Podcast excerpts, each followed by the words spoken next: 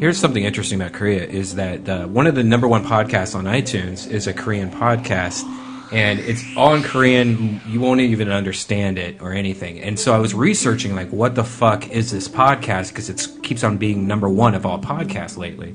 And what it is is like the Korean news is like Fox. It's like horrible, you know, just like biased news, right? And so this podcast is a, is like supposedly like the Daily Show, but like for real news, and it's gotten so big, and finally, like the Koreans are getting like news from a different source that's a little bit more honest and a little bit more edgy, and, and for them, it's blowing up right now. Oh, wow, So it's kind of interesting. I wish I could understand it though. You know, I wish it was it possible to translate it. Wow. But uh, yeah, it's weird. That's It's- pretty cool. It's called uh, I think the D D A N Z I S, the Danzis or something like that. Hey, Duncan Trussell, Joe Rogan, and Brian Redband. First of all, thank you for the interest in this program. But I would like to add just one thing to your comment. In this country, a mouse is a more serious problem than a fox. As per your explanation, we might tell the real news. However, the original intention of this program was simply political satire. We are really sorry for the circumstance of our country that we have to replace the role which should have been done by news programs. The whole situation is probably thanks to our our great president. His name is 이명박 이명박 이명박 대통령 헌정 방송 김어준의 나는 꼼수다.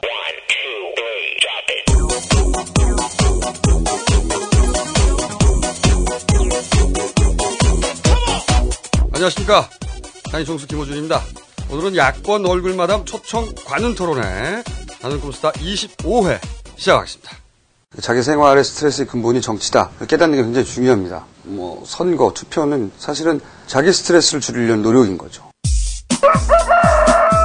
닥치고 정치입니다. 김어준이 쓴 정치 교양서 닥치고 정치입니다. 전국 on-off 서점에서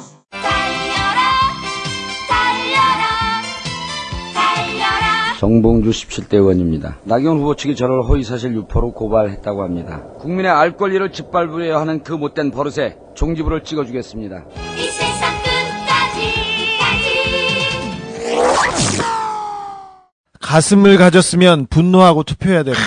시사인 주진우 기자의 이 멘트에 대해 파리쿡닷컴 회원이 쓴 댓글. 절백이라도 꼭 투표할게요.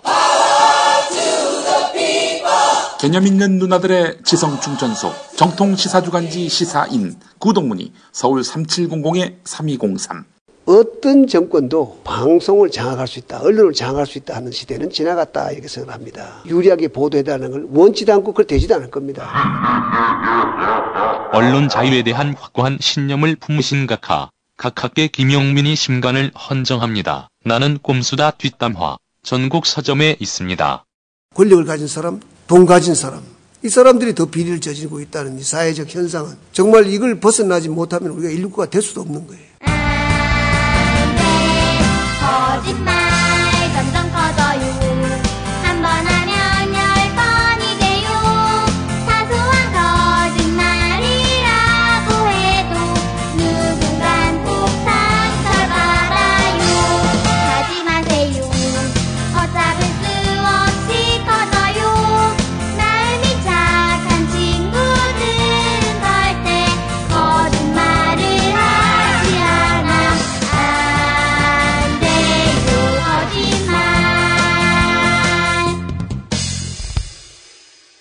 어, 오늘 저희가 광화문에 다녀왔습니다. 네, 광화문에 다녀왔고, 어, 단상에 올라가서, 네, 정봉주 전 의원 방방 떴고, 춤을 췄죠. 무려 춤까지 췄고, 어, 어떠셨어요? 마이크 잡으니까요. 네. 아유, 괜히 불출마 선언했다. 대선 불출마. 대권. 아니, 시장도 괜히 불출마 선, 아, 대- 내년에 대권 불출마 선언은요, 어, 사람들 다 잊어먹었어요, 벌써. 그래서 철회하려고. 철회할 게 없어, 잊어먹었는데. 그래서 이제 쭉 나가시려고. 가는 거야, 쭉. 고고싱. 어, 이 방송 나갈 때쯤이면 대한민국 최대 정치인, 최대 팬클, 팬클럽, 박사모, 65,500명 그걸 추월합니다. 이 시사인에서 정봉주 신드롬 원인은 무엇인가? 이거 표지 기사 내야 돼. 제가 표지로 쓰면 구속된다니까요.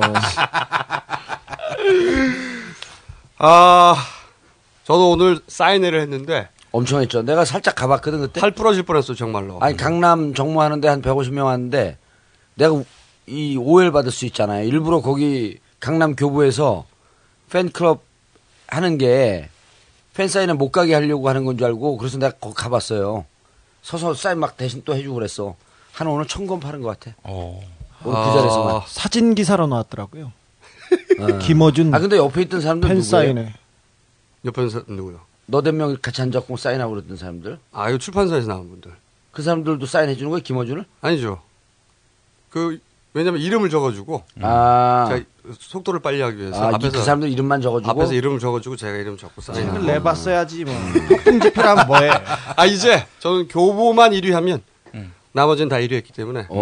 어, 청와대 각하께 음. 한권 보내드리려고. 지금 한 30만 부 나갔네? 아 그렇게는 안 나갔죠. 그러면은. 정확하게 모르겠는데 예. 하여튼 10몇만 부는 나갔어요. 음. 오. 어, 이제 각하께 보낼 날이 머지 않았어요. 어, 네. 엄청 나가더라니까. 그래?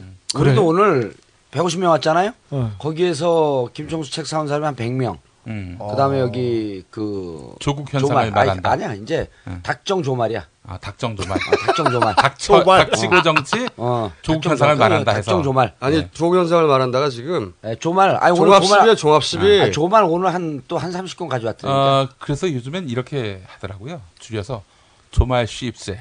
예. 아, 조말 쉽세. 네. 어, 아니. 그리고 나경원 후보 캠프에서 고발한 건 어떻게 됐어요?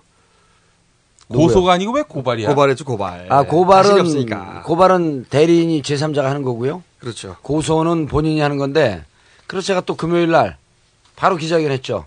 고발 취하해라. 그리고 당사자 나경원이 직접 고소해라. 그렇죠, 그렇죠. 맞대응 해 주겠다. 네. 그리고 나를 건드린 순간 너희들은 인생 고달퍼지기 시작한다. 법정에서 수시로 보자. 이렇게 했어요. 어. 예. 그리고 버릇을 고쳐주겠답니다. 기자회견문이. 그래갖고 기사 그렇게 나왔어요. 기자들이 한 4년만 깜짝 놀란 거야. 저런 정치인이 다 있나. 아, 진짜요. 속이 다 시원한데 기자들이 왔고, 민주당 맨날 비리비, 뭔 얘기도. 아니, 기자회견 제목이 버릇을 고쳐주겠다요. 기자회견 제목이. 뭐냐. 허위사실 유포하고 명예훼손은요, 이 법치주의 국가에서 이미 사문화된 법이에요. 이거를 자꾸 써먹으면 언론의 자유와 국민의 알 권리가 이 방해받는 거예요. 미국에서 60년대 설리반스 케이스, 뉴욕 타임스와 설리반이 붙은 거. 이것 이 이유로 없어졌어요 이게. 근데 이번에 또 그런 거야. 때만 되면 허위 사실과 명예훼손으로 국민의 알 권리와 그 다음에 뭐죠 또? 언론의 자유. 언론의 자유를 언론의 자유를 짓밟, 짓밟는 짓밟으려는 그 못된 버릇을 이번에는 고쳐주겠다. 이, 이 정부 들어서 말이죠. 사문화된 법들. 그 법들의 재발견을 합니다. 그렇죠. 예전에 그, 법들 재발견. 그 미네르바 같은 경우도 사실 근데- 통신사업법인가? 자신 있으면은 네. 고소를 했을 텐데. 고소하고 그다음에 쪽팔리게 경찰청이 뭐예요? 검찰청에 딱 내고 맞짱 뜨는 거지. 난 바로 변호사 선임해 갖고 무고로 월요일 날 이 방송 나갈 때쯤 되면 무고로 거- 겁니다. 다 써놨어. 네. 이게 다 셀프 그레이티엇을 퍼먹어서 그렇게 된 거 아니에요? 어, 본인이 우리 말에 왜 대답을 해? 갔다고 인정을 하는 바람에. 그럼. 그렇죠. 어, 시사인도 고발당했습니다. 그래서 내가 나 오늘 시상 고발 당한 줄 알았는데 내 이 그 그레이드가 뚝 떨어졌어. 같이 되는 바람에. 단독 고발도 해야 되는데. 아니 단독 그때 단독 고발됐어. 이런 얘기 막 할 때 나경원 후보다운 답변은 이런 거였지. 나는 정봉주 사무실인지 몰랐다. 갔는데. 아니 그, 그 아니면은. 정봉주인지 몰랐다. 아니 정보 아니면 치, 치명적인 매력에 홀려서 나도 모르게 들어갔다. 그랬으면 진짜 곤란하거나 어려웠을 뻔했어요, 진짜로. 그럴 줄 알았어요 처음에는 우리는. 다. 그래갖고 그렇죠. 그거를 그, 그 그럴 뻔했죠. 아, 그러니까 정봉주 의원을 만난 사실을 부인했을 경우에는 아, 그러니까 정봉주인지 몰, 몰랐다. 음, 그. 방인지 몰랐다. 그렇게 해야 되는 거예요. 지나가다가 잘못해서 들어갔다. 음. 응? 그 나도 모르게. 매력에 홀렸다. 이거 아주 섹시하잖아요. 일관성 있잖아요. 쭉 해왔던 그럼. 것과. 그렇지. 그리고 나경원 캠프가 사실 네가티브로 판을 짜지 않았으면 우리도 이러지 아. 그럼. 예, 신사도 그러면. 우리가 처음부터 경고했잖아요. 그만해라. 음. 우리가 입 연다. 음. 경고했는데 안 들었어요. 이게 선거 전략을 네거티브로 짜가지고 전반전을 잘 먹었거든요. 전반전 1대0 했거든. 음. 1대0 했는데 이제 후반전을 하지 말자는 거 아니야? 음. 누구 마음대로. 아, 예. 오늘 우리 지역에 후반전에 당하는 건 자업자득이죠. 오늘 지역에 갔더니요. 그냥 배드민턴 치는 50대 평범한 아저씨가 이런 얘기를 해요. 자기들이 네거티브 걸더니 부메랑이 돼서 돌아갔다. 근데 자기도 정신 차려서 봤더니 저 사람들은 참 문제가 많은 많았던 사람이라는 정신을 차렸다. 처음엔 진짜 박원순이 문제가 많은 줄 알았대요. 음. 그렇죠. 근데 그 사람들은 태생적으로 문제가 많았다라고 하는 걸 정신을 번쩍 차린 거야. 아니, 그러니까, 어, 네가티브 대마왕들한테 걸린 거죠. 진수를 맛보고 있어 지금. 어. 아니 그리고요. 제가 이제 지난주에 모 방송국에서 그 주물성어를 작살냈잖아요. 네. 주물성어. 얼굴도 예. MBN에서. 예. 그리고 나는 그분한테 MBN 대첩으로 불리더라고. 예, 예, MBN 그분한테, 대첩. 그분한테 꼭 물어보고 싶은 게 나이는 저보다 서너 살 아래인데 어떻게 보이기는 20살 위로 보이는지 그거 꼭 물어보고 싶어요. 그리고 그리고 이렇게 됐어요. 월요일 날 SBS 방송 토론이 붙었는데 아무도 안 나오고 들리는 소문이 한나라당에서 정봉주가 나오는 토론에 일체 응하지 마라. 대응하지 마라. 아유. 자, 깔때 그만 내시고. 아. 저희가 오늘은 빨리 넘어갈게요. 음. 공지사항이 있어요. 시사인에 최초로 화장품 광고했던, 있지 않습니까? 오리진스. 네. 아, 여기서 또 다른 행사를 합니다. 어떤 걸 하냐면, 어, 매출 늘었대요? 아, 네 매출이 엄청 아니라 늘었을 거야. 네 모르겠어요. 저는 그런 거 오늘 힘들어. 아, 저는 여기서 그런 거 잘 몰라요. 투표 확인증 음. 지참하고 투표 당일날 오리진스 전국 매장을 방문하거나 와, 좋아. 오리, 오리진스 SNS의 투표 인증샷 행사에 참여하면 음. 오리진스가 자기들 비용으로 환경운동이라는 나무를 심어준다. 어. 아니 이게 외국계 회사가 심어준다. 네, 외국계 회사가 왜 이런 짓을 자꾸 아, 외국계? 회사예요? 외국계 회사예요. 외국 화장품 아, 회사인데 그러니까 영어를 썼구나. 어, 우리 회사, 우리나라 회사들은 뭐 하나 몰라요? 그 인증샷은 투표 용지를 찍으면 안 되고요. 투표소에 들어가서. 그거 불법이에요. 투표, 그렇죠. 그건 네. 불법이고 투표소 앞에서 앞에서 간판을 배경으로 찍으면은 합법입니다. 그러니까 인증샷을 찍으실 때 투표소 앞에서 찍어서 가져가야 된다. 그리고 두 번째 공지가 뭐냐면 저희가 선거 다음 날 10월 27일부터 어 11월 12일 일산 그리고 11월 13일 원주 콘서트 티켓 발매를 시작한다고 합니다. 10월 27일에 이제 네, 티켓 지난번에 발매를 5분 한다. 만에 끝났잖아요. 음. 몇 시부터 몇 시부터? 모르겠어요. 그거는. 11월 어디가 일산이라고요? 11월 12일 일산, 일산. 11월 13일 원주. 아, 그리고 대전에서는 공연장을 못 구하고 있다는 소식이에요. 어허. 지방 공연장을 구하기 힘들어요. 왜? 쫄아서 공연장들이. 아, 공연장들 쫄지 않아도 됩니다. 아, 이미. 어, 쫄지 마! 아, 그리고 마지막 공지 3. 어, 저희가 12월에 어, 하버드하고 어, MIT하고 또 어디지? 콜롬비아, UCLA 이렇게. MIT는 안 가잖아요. MIT 학생들은 하버드 케네디 스쿨에 같이 와서 아, 아, MIT. 저희가 강연 초청을 받아가지고, 아. 어, 12월에는 저희가 두 번째쯤에 아마도 미국에서 꼼수다판을 한번. 근데 나는 출국 금지단데 출국 어, 금지다. 출국 금지다. 전 의원은 현재 출국 금지 상태이기 때문에 네. 못갈 수도 있어요. 풀어줍니다. 그러니까 아, 출국 우리가 금지. 요청할 생각이에요. 네. 어, 정봉주 전 의원. 그때는 내. 출판 기념도 잡았는데 출판 기념 미국 가서 해야겠네 그럼. 음. 그럼 영어로 해야 되나?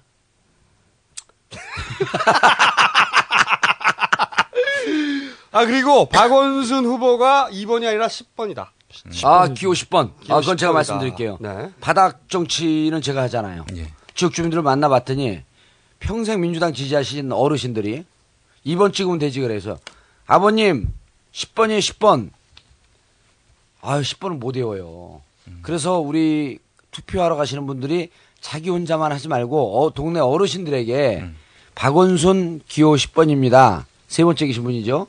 2번인 줄 알고 두 번째 있는 사람 찍어요. 그럼 베일도거든요. 네. 베일도브가 무소속이죠. 무소속이죠. 아 우리 저 기동 한나라당 정치 한나라당에서 국회의원을 하다가 비례대표 17대 때 하다가 예. 17대네. 예, 17대 했었죠. 그래서 이 방송 듣는 분들이 정말 중요한 얘기입니다. 혼자서나 인증샷하고 투표했다 이렇게 자랑하지 마시고요. 주위에 계신 분들에게 박원순 후보는 기호 10번이다. 기호 10번 박원순. 그거 기억 안 나면요. 열심히 살자 열 생각하면 됩니다. 네. 자, 기호 1번은 나경원, 기호 10번은 박원순. 기억해 주시기 바랍니다. 기호 10번. 자, 그러면 어, 자, 2부 오늘의 하이라이트 야권 얼굴마담 초청 과른 토론회 이제 시작하겠습니다. 저는 그러한 삶을 살아오지 않았습니다. 오직 단군 격파를 위해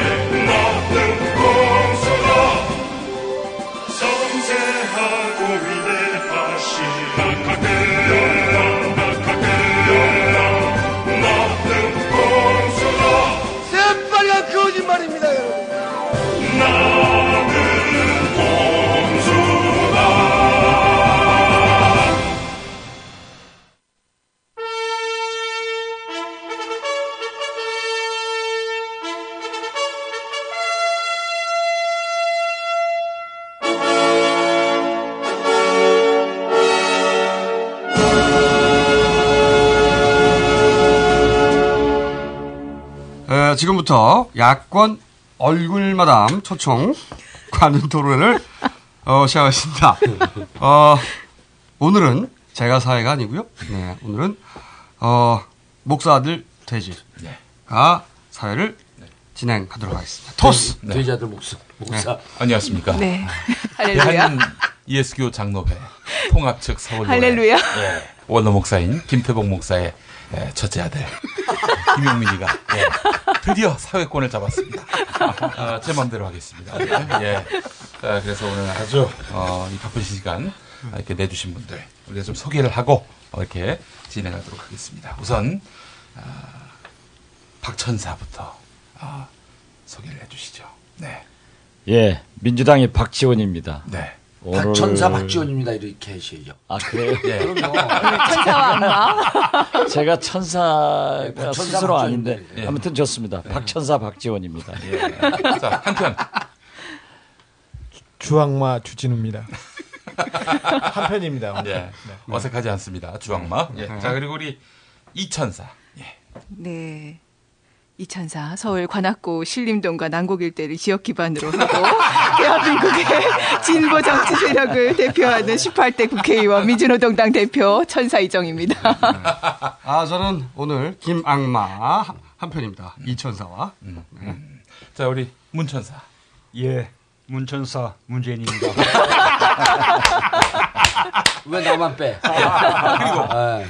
하든지 아, 말든지. 문천사와 한 편을 맺고 맺, 먹고 있는 어, 치명적인 매력의 소유자. 위대한 정치인. 노원구 공릉동 월계동을 지역 기반으로 하고 있는 정악마 17대 국회의원 정봉주입니다. 예. 설명 엄청 길어요. 다 기억하고 있어. 나한테 오늘 까불고 이제 지역구. 선전하면 안 되죠. 박천사는 어디를 네. 지역 기반으로 하시는지. 저는 목포니까 예. 뭐 목포. 예. 아, 엄청 많이 듣습니다. 예. 목포시. 아, 엄청 많이 들어요, 목포에서. 홍어 원하면은 언제든지 가져오겠습니다. 민주당 농성할 때 홍어 냄새가 아주 진동을 했답니다. 2008년에. 자, 아니 문- 문천사님도 띄워드려야지 옆에서 자기만 뜰 생각을 하니까. 그러니까. 걱정이에요, 저 양반이. 아니, 이제 그 스크라치야 둘이 뭘 또 스크라치야. 대권 주자냐? 나 오늘로 박사모를 넘어갔다니까 내 팬클럽이. 그 내년 대권 불출마 선언하고 이제 경, 그 긴장하세요. 저 그 번복하기로 했으니까. 아니 우리 정학만은 말할 기회를 안 주잖아요. 여긴 자칫 잘못하면 에어컨보다 출연 어, 횟수가 우리 적기 때문에. 문천사 적응하기, 적응하기 시작했습니다. 자 오늘 진행 방식 설명해 주세요. 네. 자, 오늘 그 어, 저희 이 순서는 악마는 자기 천사를 제외하고 오로지 비방만 할 수 있습니다. 예. 그리고 자기 천사 비방도 가능합니다. 악마는요. 자, 그리고 악마는 어, 천사가 하고 싶으나 말할 수 없는 속내를 대리합니다. 자, 그런 점들 감안하시고 오늘 각 악마들 또 천사들 잘 대비해 주시기 바라겠습니다. 질문이 그리고- 있습니다. 예, 예. 천사는 뭘할 수 있죠? 천사를요? 네, 천사는 뭘할 수 있죠? 지 마음대로 뭐, 뭐든 뭐든지 다다할수수 있어요. 지 마음대로 할 수 있어요. 고맙습니다. 아 그리고 어, 또 하나 아, 저희가 우리 이천사가 아주 그 여러 가지로 우리 낙검수를 여러 차례 청취한 아, 그런 어떤 면모를 과시하고 있습니다. 우리 저 박천사, 문천사 두 분은 또 저희 방송을 들으시는지. 이 박천사도 제 핸드폰에 네. 가지고 다닙니다. 아. 한번 아, 보여드릴까요?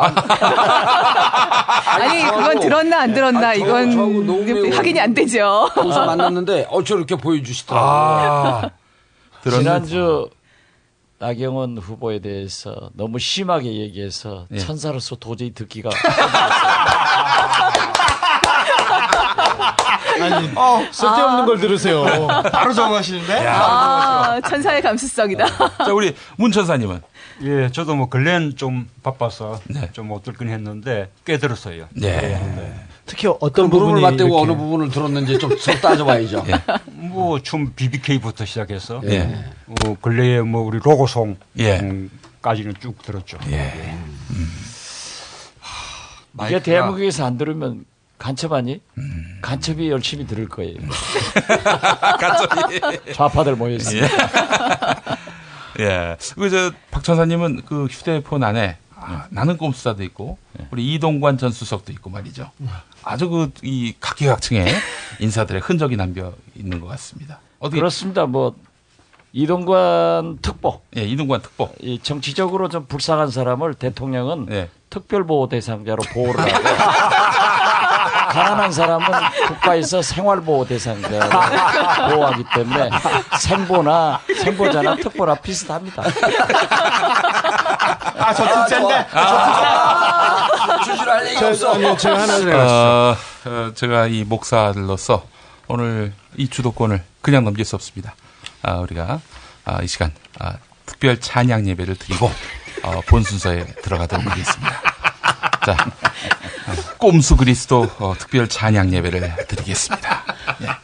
자, 우리 다 함께 찬송가 747장 내곡동 가까이 함께 어, 재창하시겠습니다. 내 곡동 일대를 사려 함은 십자가 짐 같은 그림 벨트 내 인생 소원은 재테크하면서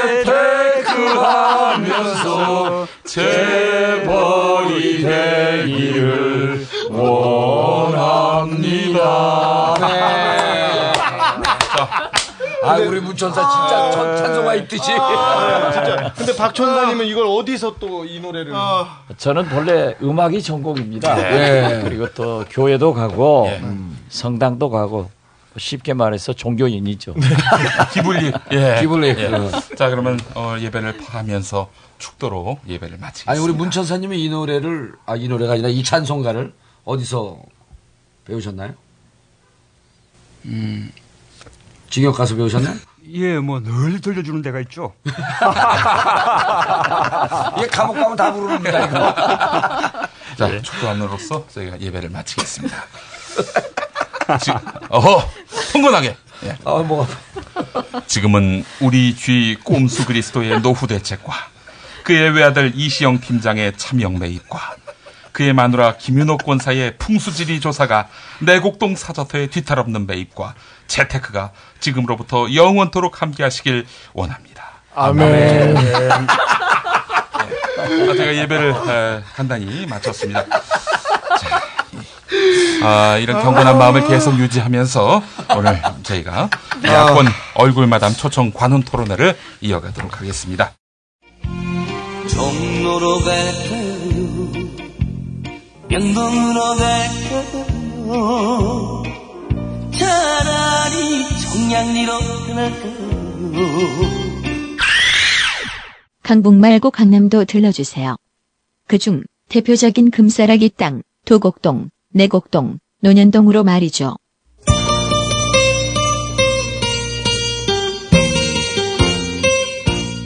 충북 옥천에 있는 임야, 또 서울 도곡동과 경기도 화성, 그리고 강원도 고성과 충남 당진 등 경향신문은 이명박 후보의 처남 김재정 씨가 지난 1982년부터 1991년 사이 전국 47곳 모두 224만 평방미터에 달하는 땅을 사들였다고 보도했습니다. 특히 이 땅들은 매입 이후 각종 개발 계획이 시행돼 매매가가 크게 올랐다고 강조했습니다.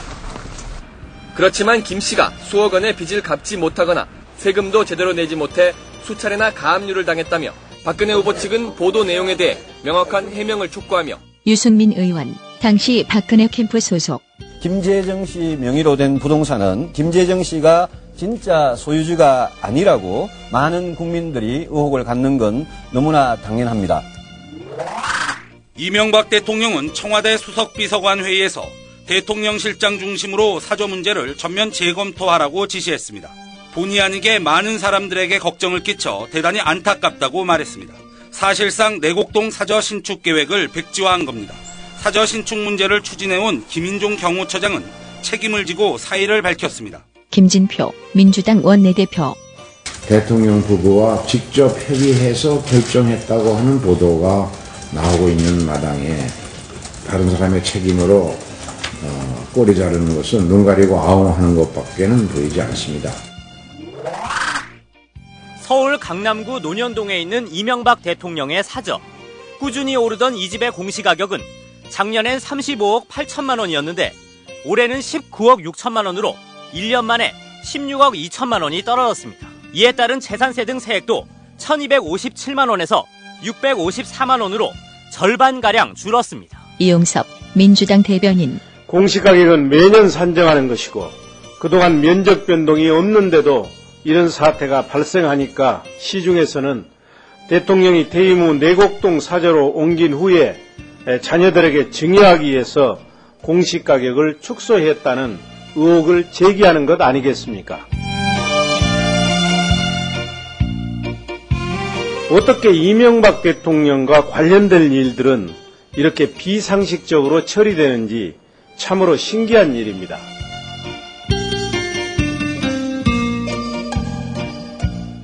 자, 우리가 또 사저 이야기를 안 할 수가 없습니다. 이 사저는 정말 우리 각하의 아주 great big big big 엿을 안겼던 울트라. 아 super ultra great big 엿을. 안겼던 그런 사건인데 게다가 또 오늘 또 어, 역대 우리 김대중 대통령 또 노무현 대통령 정부에서 비서실장을 지내셨던 두 분이 또 어, 함께 하셨어요. 그래서 이 과연 이 사저 문제 이렇게 풀어도 되는 건지 청와대 그간의 해명이 과연 타당한 것인지 그걸 좀 어, 확실히 아실 두 분 또 우리 변호사이신 이정희 아 이천사 예 이렇게 또 저희가 문천사, 여쭤보는- 아, 문천사도 변호사예요.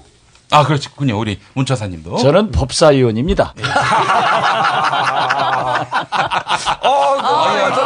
깔때기. 아, 박전사 깔때기 너무 커요. 우리 박 천사는 또 법조인으로 오래 또 큰 집에서 공부하셨습니다. 맞다. 맞다. 큰집 다녀오셨지. 예. 아, 가카에게 누가 더 great big엿을 알려드리는가 이 경쟁이 되겠습니다. 예, 우선 어, 우리 어, 김학마부터 한번 좀. 아, 네. 어, 이 내곡동 사저가 말이죠. 어, 실거래가가 54억 원인데, 어, 아들, 아들이 11억 2천만 원 냈습니다. 그래서, 어, 전체 20%가량 부담하고, 청와대가 나머지 80%가량 부담했어요. 근데, 등기 장부상 아들은 공시지가 대비 지분율이 54%입니다. 어, 그리고 대통령실은 46%. 그러니까 아들은 20%의 돈만 내고 어, 땅의 가치를 절반 넘게 차지했어요. 20%만 내고. 어, 그래서 이게 대통령이 세금으로 아들 땅을 확보해 줘서 어, 편법 유산 상속을 하려 한 게 아니냐. 이것이 저희 팀의 주장입니다. 어, 요 주장에 대해서 어, 문천사 어떻게 생각하십니까? 타당합니까?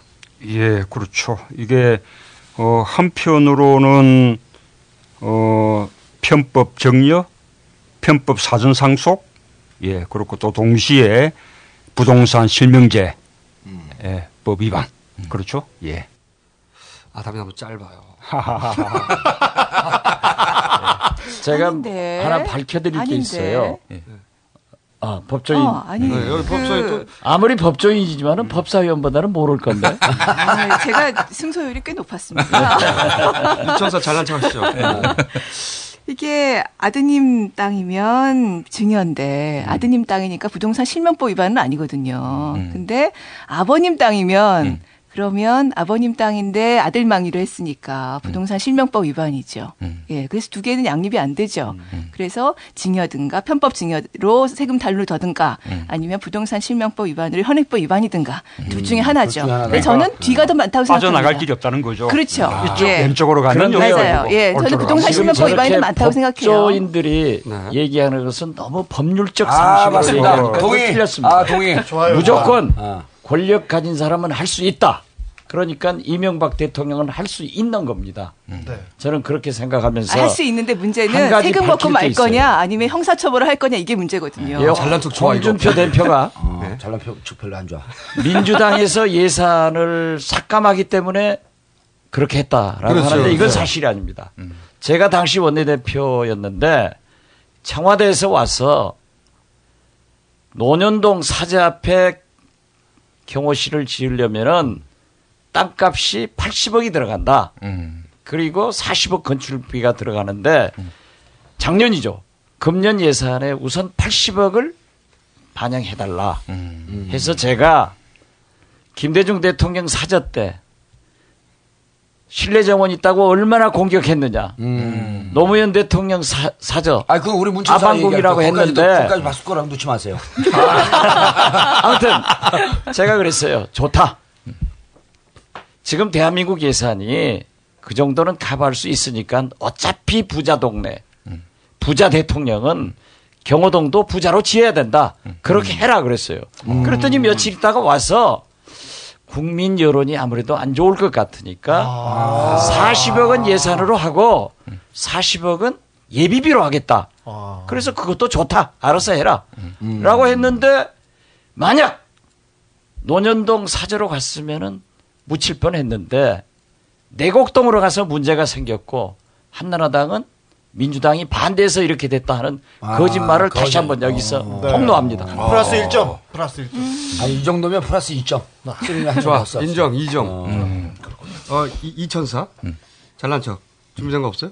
아니 근데 이제 문- 문제가 잠, 잠깐만요. 잠깐만요. 그거 좀 둘이 사겨?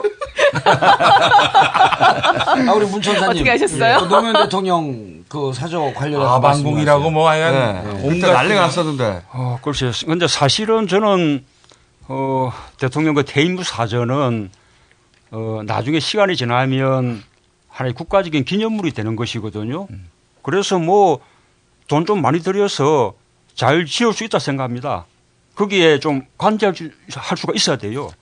그런데 그렇게 못하게 만든 것이 우선 한나라당이 옛날 그 노 대통령 퇴임 후 사저 네. 그 정말 시골에 그 수수한 응? 또 조그만한 그걸 놓고 아방궁 그렇게 뭐 엄청 매도하지 않았습니까? 그러면서 이번에 몇십 배의 이제 돈을 16.5배입니다. 글쎄 말이에요. 예. 그러니까 여러 가지 뭐 불법 또 앞- 나중에 또 따지겠지만 불법 이전에 그거부터도 어 자기들이 비난했던 그 그것이 고스란히 그대로 부메랑이 되는 거죠. 잠깐 여기서 하나만 좀 여쭙겠습니다. 대통령 실장, 대통령 비서실장은 이런 사항에 대해서 알았을까요, 몰랐을까요? 그거 모르면 바보죠. 안 그러면 보고를 못 받았다고 하면 허세고. 아니 우리 문재인 아, 문- 문천사님. 문천사님 표정이 내가 바본가? 아니, 지- 진짜 궁금한 게 이거예요. 왜냐면 김대중 정부 시절에 비서실장님이고 노무현 정부 시절에 비서실장이 그러니까, 아닙니까? 네. 그러니까 두 분이 이 사안에 대해서는 가장 권위 있게 말할 수 있는 분이 여기 다 모이신 다 거예요. 모이신 거야. 지난 여기서 저- 10년간. 이걸 보면 다 알 수 있는 거야. 그러니까 이게 이제 청와대 해명은 이명박 대통령은 각하는 몰랐다. 이 사안에 대해서. 아니 임태희가 이명박. 대통령도 예. 답사했다고 나온 것 그렇죠. 같은데. 그렇죠. 네. 답사했다가 나오긴 나왔는데 네. 처음에 청와대에서는 처음에는 그런 식으로 나왔다고 잠깐. 발표 안 했어요. 그 처음에는 일단 오리발을 내는 거죠. 예. 그렇죠. 그리고 발각되면은 어물어물 넘기고. 근데 이제 각하께서 본의 아니게 하나당식이죠. 본의 아니게라고 했단 말이죠. 그 말은 본인이 몰랐다는 거지. 본인은 잘 몰랐고 나중에 보고 받았다는 식의 이제 뉘앙스인데 청와대 시스템상 어 이 대통령 모르게 아들한테 사절을 준다는 게 가능합니까? 그건 말이죠. 네. 그냥 대통령이 빠져나려고 하는 거지. 어떻게 사저의 경호동 그러한 예산을 들어가는데 거기다 보고 안 하고 하는 것은 있을 수 없죠. 아 대통령에게 아, 그래 있을 수? 없죠. 네. 예. 절대 있을 수 없다. 저는 그렇게 생각합니다. 예, 그뿐만 아니고 어 그것이 이제 경호처 소관이라 하더라도 어 대통령 비- 비서실에서도 당연히 검토하게 돼 있고 특히 법률적인 검토는 경호처의 소관 부수가 없거든요. 그렇죠. 당연히 네, 네. 대통령 비서실에 그렇죠. 민정수석실 네. 그 중에서도 법무비서관이 해야죠. 법무비서관실에서도 하게 돼 있죠. 아, 우리 문천선 네. 깔때기 세게 돼. 매매에 관련된 비서실장 모든, 출신, 예, 민정수석 출신. 해야죠. 그거 지금 알아달라는 거야. 아니 더구나 어, 퇴임 후에 그 본인이 살 집인데 에, 거기를 뭐 여러 번 어, 가보지 가보고 앞뒤 다 재보지 않고 음. 그렇게 다뭐 보고. 아, 풍수지리 봐야 돼요. 또 풍수 지리도 봤다는 거 아니에요? 그럼요. 예. 그러지 않고 결정할 수가 없는 거죠. 아, 근데 그렇죠. 우리 그 이정희 대표는 말이죠. 이천사는 말이죠. 비서실장이 아니야. 비서실장 안 해봤죠. 민정수 해봤어요. 여기서 깔때기를 대야 되는데. 법률적으로. 예. 깔때기 될 게 뭐가 문화적- 있어? 뭐 지금까지 들어가는 정황으로는 미리 가보셨다는 거고 그것도 매매 계약 전에 보셨다는 거잖아요. 그러면은 지금 그 변명을 했던 거는 그 이시영 씨 명의 이시영 씨한테 한필 어떻게 보면 증여한 거다 이런 식의 변명을 했는데 어 미리 가보셨다는 거. 그리고 바로 이 문제가 나자마자 내 명의로 다시 옮겨라 이렇게 이야기하셨다는 거 보면 이거는 오히려 내가 진짜 살려고 했는데 그냥 복잡하니까 돈 좀 깎으려고 음, 그 매매 가격 깎으려고 또는 어, 넘기는데 뭔가 이제 문제를 조금 더 편안하게 하기 위해서 아들 명의로 일단 했던 것으로 보여요. 그래서 그렇게 보면 편법 증여다 이러면 세금 내면 되는데 사실 부동산 이제- 위반이면 이거는 형사처벌감이죠. 그러니까 사실- 문제가 심각하죠. 사실 이제 뭐 편법 상속이냐 안 그러면 뭐 부동산 실명제 위반이냐 하는 것은 아들과 아버지 간의 그, 그 거래상의 문제고 오히려 보다 중요한 것은 국민들의 입장이거든요. 국민들하고의 관계에서 보면 맞아면 국가 예산이 그렇죠. 국고가 그렇죠. 그거는 네. 어떤 사익을 위해서 네. 어 투입이 된 거죠. 그렇죠. 투입된 거 아니에요? 예. 경호처가 배임 행위를 한 거죠. 예. 그러니까 그것은 뭐 적어도 배임 그렇죠. 또는 횡령 예. 아니 근데 미국에 되는 것이고 국민들이 그 피해자가 되는 거죠. 그렇죠. 아니, 그러니까 미국에 가 있었단 말이에요 그때 이사 여기서 이제 꼼수에서 터지고 난리가 났는데 미국에 가고 그리스도가, 예. 미국에 각각께서 가셔서 첫 일성이 뭐냐면 시끄러운 나라다. 참 대한민국 정치 신문을 보니까 시끄럽다. 그러면서 무슨 뉘앙스로 얘기를 하냐면요. 자기는 여기 왔고 국가 대사를 위해서 열심히 뛰고 있는데 아무것도 아닌 것 같고 이 사람들이 지금 문제 삼고 있다 이런 뉘앙스로 확 들렸거든요. 이 대목에 있어서 각하의 뇌구조가 도대체 어떤지. 비서실장 출신으로 야 이런 이런 거 넘어가야 돼요. 이래 네. 그래야지 섹시해. 네. 박 천사님. 우린 유체 이탈 화법이라고 얘기하거든요. 자기가 마치 다른 데 가 있는 것처럼. 그거는 악마의 몫이잖아요. 그건. 결국 또 아무튼 대통령을 모시었던 비서실장 출신인데 아니 그러니까 현재 대통령 모셨고 대통령을 각하를 묻는 거거든 각하. 제, 제가 대신 지금 예, 예. 얘기하면은 저희 다 잡혀갑니다. 제가 대신 하겠습니다. 주악마. 네, 네. 네. 박천사 대신해서 저기 관점을 일반인 있고 특히 양식이 있는 사람 생각으로 하시지 마시고 각하 시점에서 생각해 보면 전적 각하의 관점. 그렇죠. 그린벨트를 풀고 공시지가를 갑자기 내려버리는 창조적인 재테크 여기에 아들이 집을 사서 빚을 내 가지고 아버지한테 집을 사주는 효심. 일단 그 각하 주변 사람들 벨트는 일단 내리려고 합니다. 요런 다른 측면에서 해야 됩니다. 그리고 시청 구청 공무원들이 다 모여서 갑자기 실수를 합니다. 공시지가도 바꾸고 뭐 단숨에 우연히 공통적인 실수를 해가지고 여러 가지 그 우연에 우연히 겹치는 이런 거는 있지 않습니까? 우리 각 하나 하실 수 있는 그런 일이십니다. 그러니까. 이게 아예 좀 부족해요. 재미없어, 설명이. 재미없어. 편집해. 주악마 어, 들어가 재미없어, 들어가고 편집해. 감점. 누구 마음대로 편집해?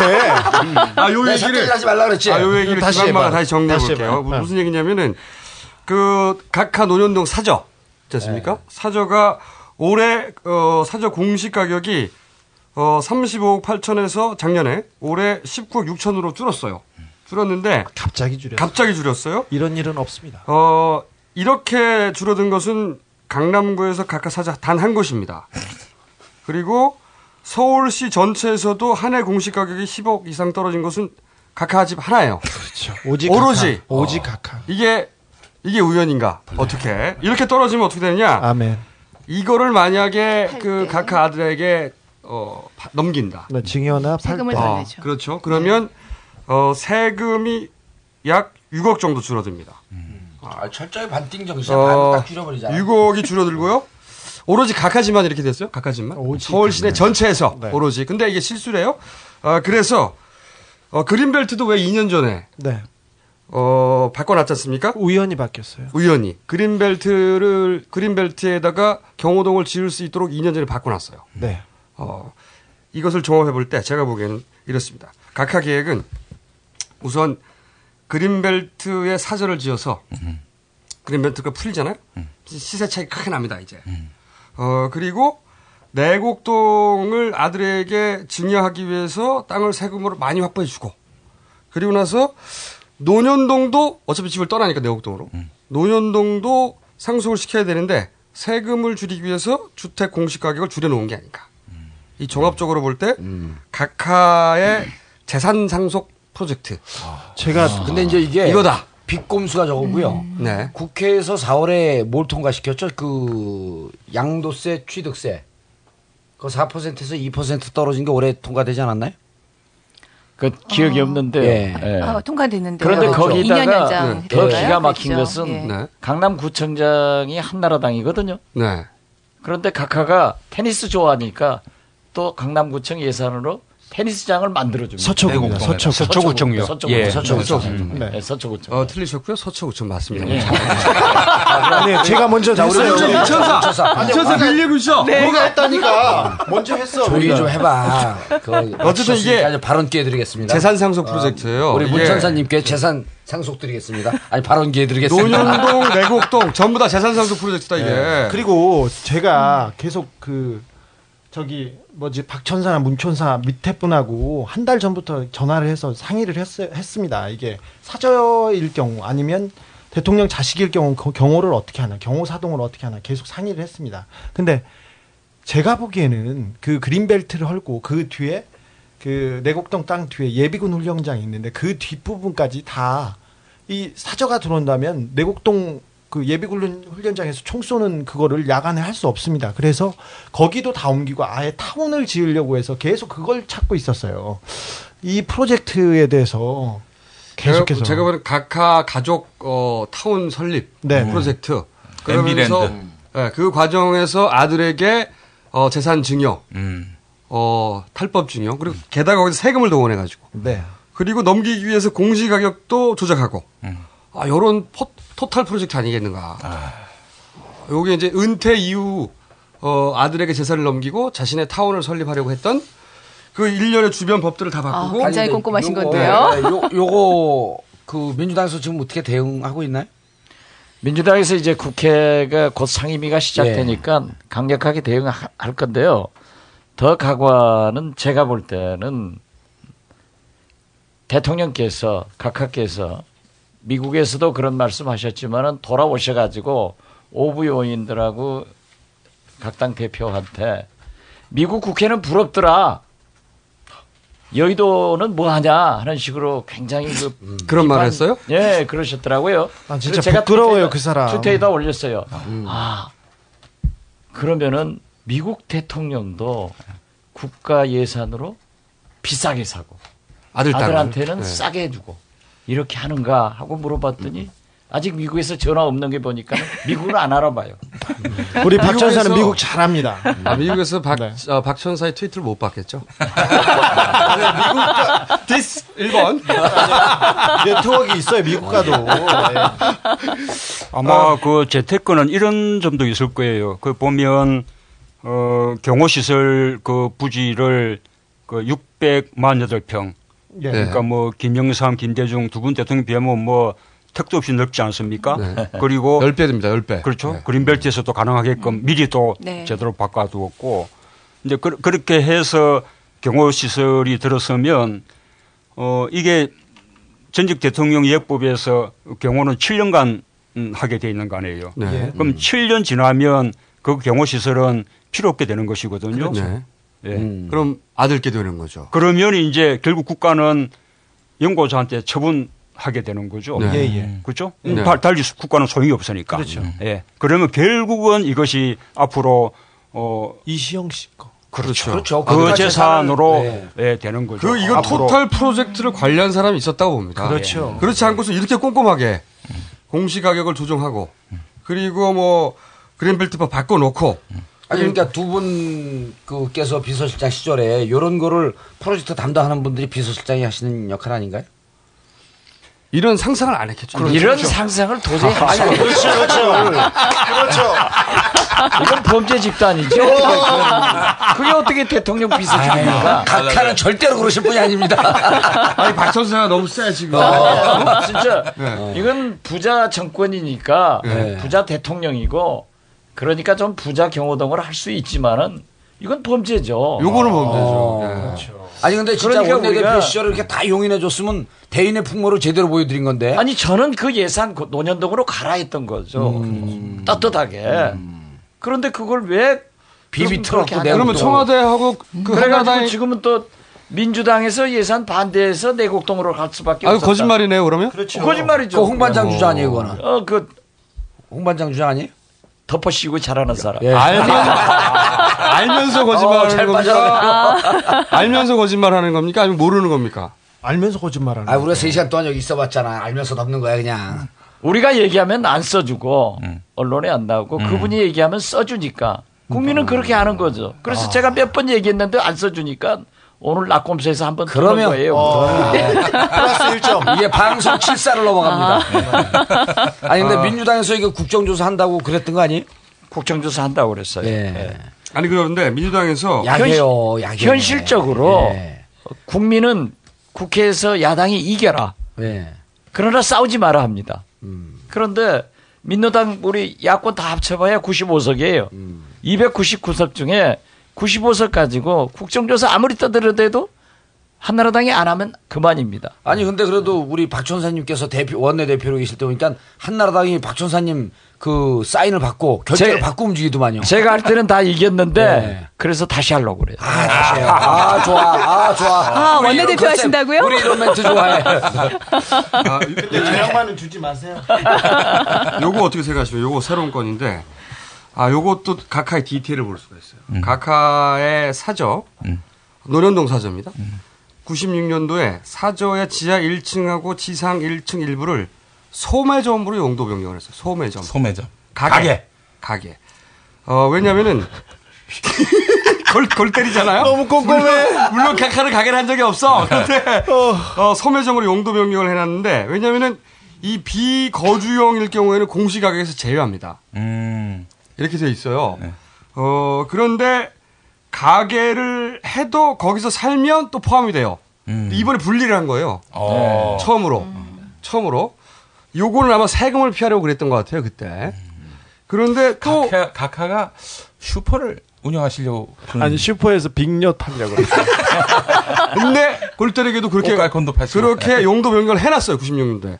그러고 나서 또 재밌는 것은 주택은 각하명이고 마당은 아, 마당은 마당. 김용훈 김용 아 김용훈 김윤옥. 김윤옥 유사 거예요. 네. 마당은 이런 경우를 그, 보셨습니까? 그 건 몇 년도에 분리해 놓은 거예요? 어 이건 어딘지 아, 확인 안 해봤는데. 이건 아마 종부세 들어가기 전에 분리했을 가능성이 높은 그렇죠. 이건 종부세 종부세를 피하려고 피하려고. 그러는 거예요. 우리 우리 각하는 말이요. 재테크 짱. 그렇죠.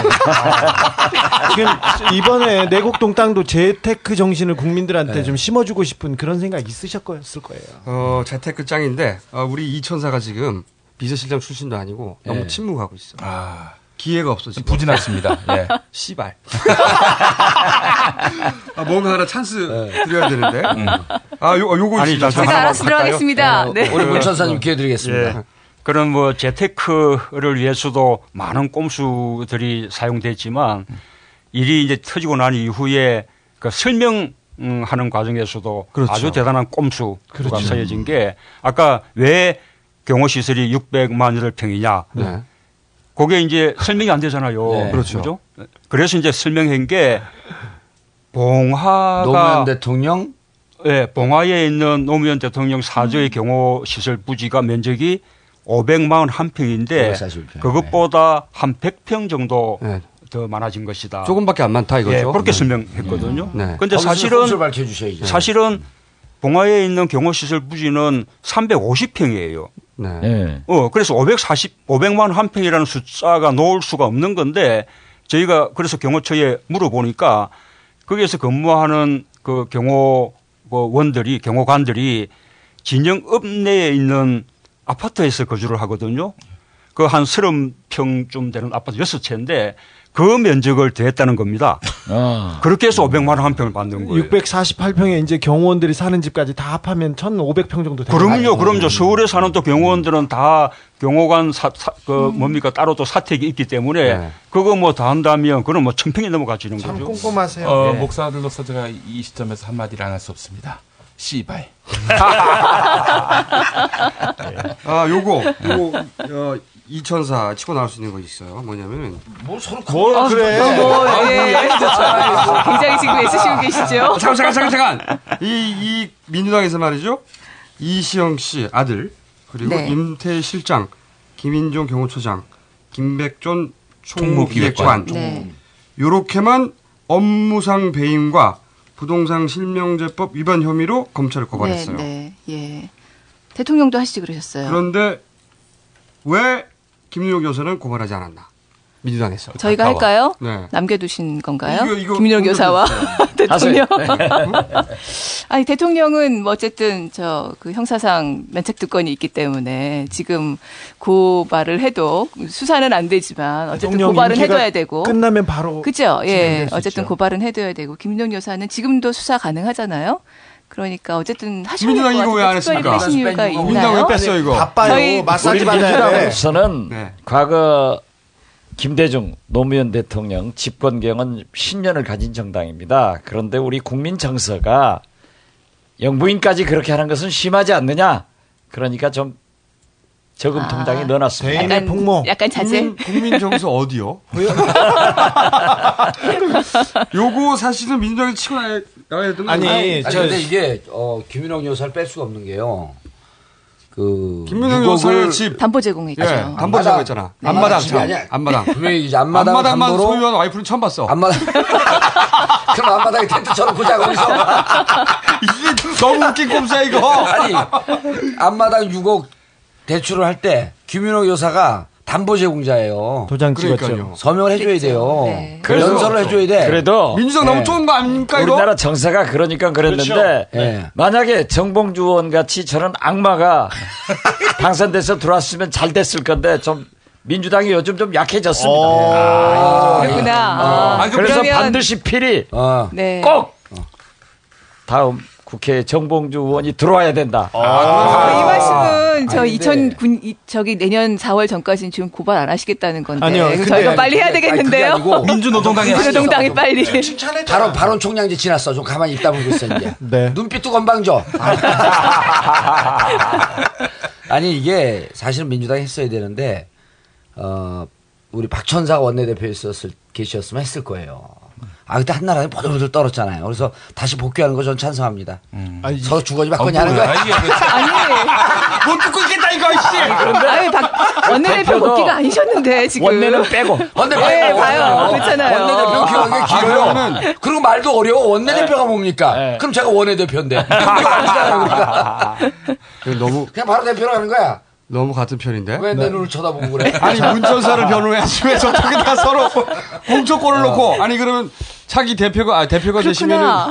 공천권. 이 봉도사를 공천을 주실 겁니까? 아직 좀 더 검토하겠습니다. 그러면 주시면 안 되는데 아니 절대 벼랑은 줄을 바꿔서 이쪽으로 되겠어.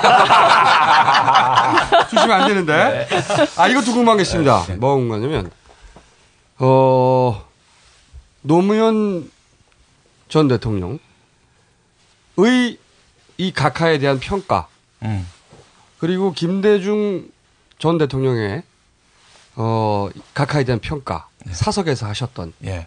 그 아, 얘기를 사실은 우리가 언론을 통해서 들어본 적은 없고 두 분은 아실 거 아닙니까? 네. 사석에서 각하에 대해서 어떻게 평가했고 그리고 어 취임하고 난 취임 이전에는 모르겠지만 취임하고 나서 이렇게 여러 가지 일들을 보면서 촛불 분면도 있었고. 네, 각하에 대한 평가가 있었을 거 아니겠습니까?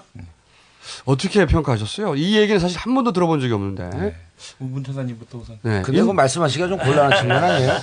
네. 아, 말씀 곤란하시면 제가 먼저 궁금한데. 할게요. 어, 찬스 잤어요. 솔직히 그 이명박 대통령 후보 때 네. 동교동으로 김대중 대통령을 찾아오셨어요. 네. 50분간 대화하는데 김대중 대통령께서 남북 관계, 햇볕 정책에 대해서 한 3, 40분 설명하니까 이명박 후보가 카카 저하고 똑같습니다. 하는 소리를 다섯 번 하더라고요. 그러니까 대통령이 당선되시니까 김대중 대통령께서 저분이 실용주의 노선을 가고 내 앞에 와서도 그렇게 남북관계 햇볕 정책을 지지했다고 하면은 반드시 좋아질 거다라고 했는데 굉장히 실망을 하는 거예요.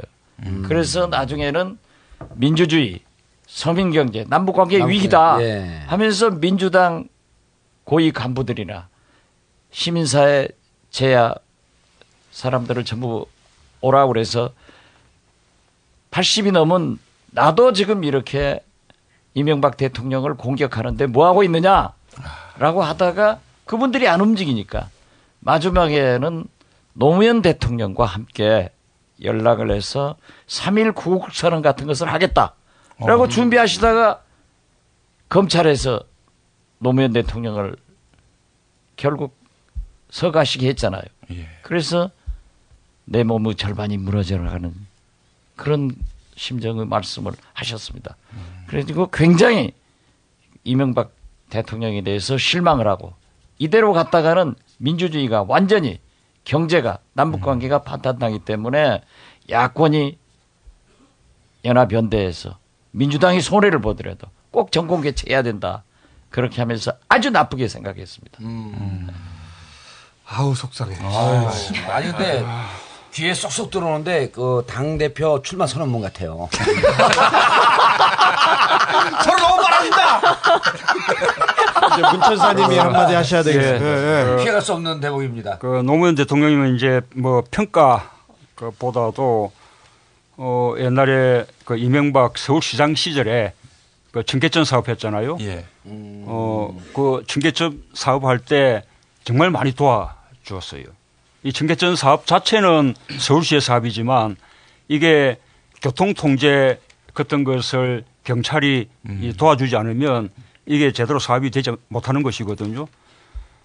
어, 노 대통령이 국무회의에서 어, 행안부 장관에게 특별히 지시까지 했죠. 적극 도와라. 음. 그래서 나중에 또 사업이 끝나고 난 이후에 통수식 할 때 또 직접 또 참석해서 또 그랬었죠. 축하도 예. 해주시고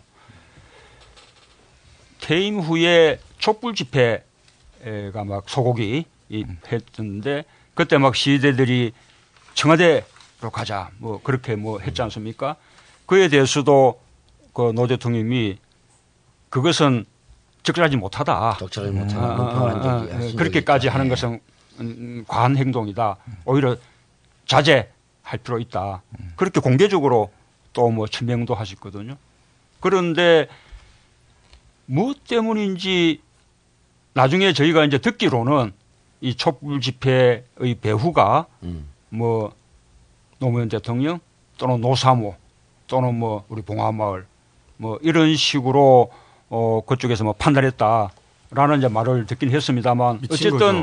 네. 예, 노 대통령이 이, 이, 이- 이명박 대통령에게 선의로 그렇게 뭐 일관한 것에 비하면 정말로 참 어처구니 없는 일을 당한 셈이어서 뭐 이해할 수가 없어요. 아니 그 일을 당하실 때는 뭐라고 안 하셨나요? 이명박 대통령에 대해서? 그렇죠. 나중에 어그 음, 아까 김대중 대통령처럼 음, 점점 이제 왜 그 지난 대선 때도 이미 어 우리가 역대 대통령 선거 때 보면 늘 뭐 민주화 개혁 뭐 어, 권위주의 타파, 뭐 새로운 정치, 구태 정치 타파, 뭐 이런 가치가 주된 이슈였고 논쟁, 논쟁거리였어요. 그런데 에, 2007년 대선 때 그때는 가치 논쟁은 사라지고 오로지 이제 경제 어, 그렇게 했는데 거기에 대해서 상당히 염려를 하셨어요. 민주주의라는 이런 가치들은 잠시만 우리가 소홀히 하고 잊어버리게 되면 금세 후퇴하게 되는 것이거든요. 그래서 이제 노 대통령이 퇴임 후에 에, 과제를 어, 진보적 민주주의 연구 그렇게 이제 설정을 했던 거죠. 어쨌든 이제 그런 우려가 거제 현실로 드러났잖아요. 그 이명박 정부 들어서 아주 민주주의, 복지, 남북 평화 이런 뭐 아주 급속도의 태행들 거기에 대해서 굉장히 걱정 많이 하셨죠. 각하에 대한 개인적인 논평 끝내 안 하셨군요. 하하하.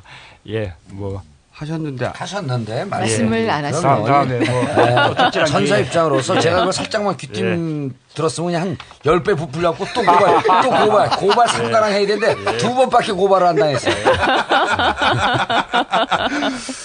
자, 그러면은 이 사저 문제는 여기서. 네. 아, 당신 진행 아니야, 이제. 아니, 빨리 진행 안 하길래 됐어. 아, 예, 예. 아, 그렇게 얘기하려고 그랬어요. 좋았어. 예, 예. 좋았어, 또. 그런데 아, 말이죠. 예. 네. 그 경향신문에 네. 제목을 기가 막히게 붙였더라고요. MB는 국회의원 때도 땅, 음.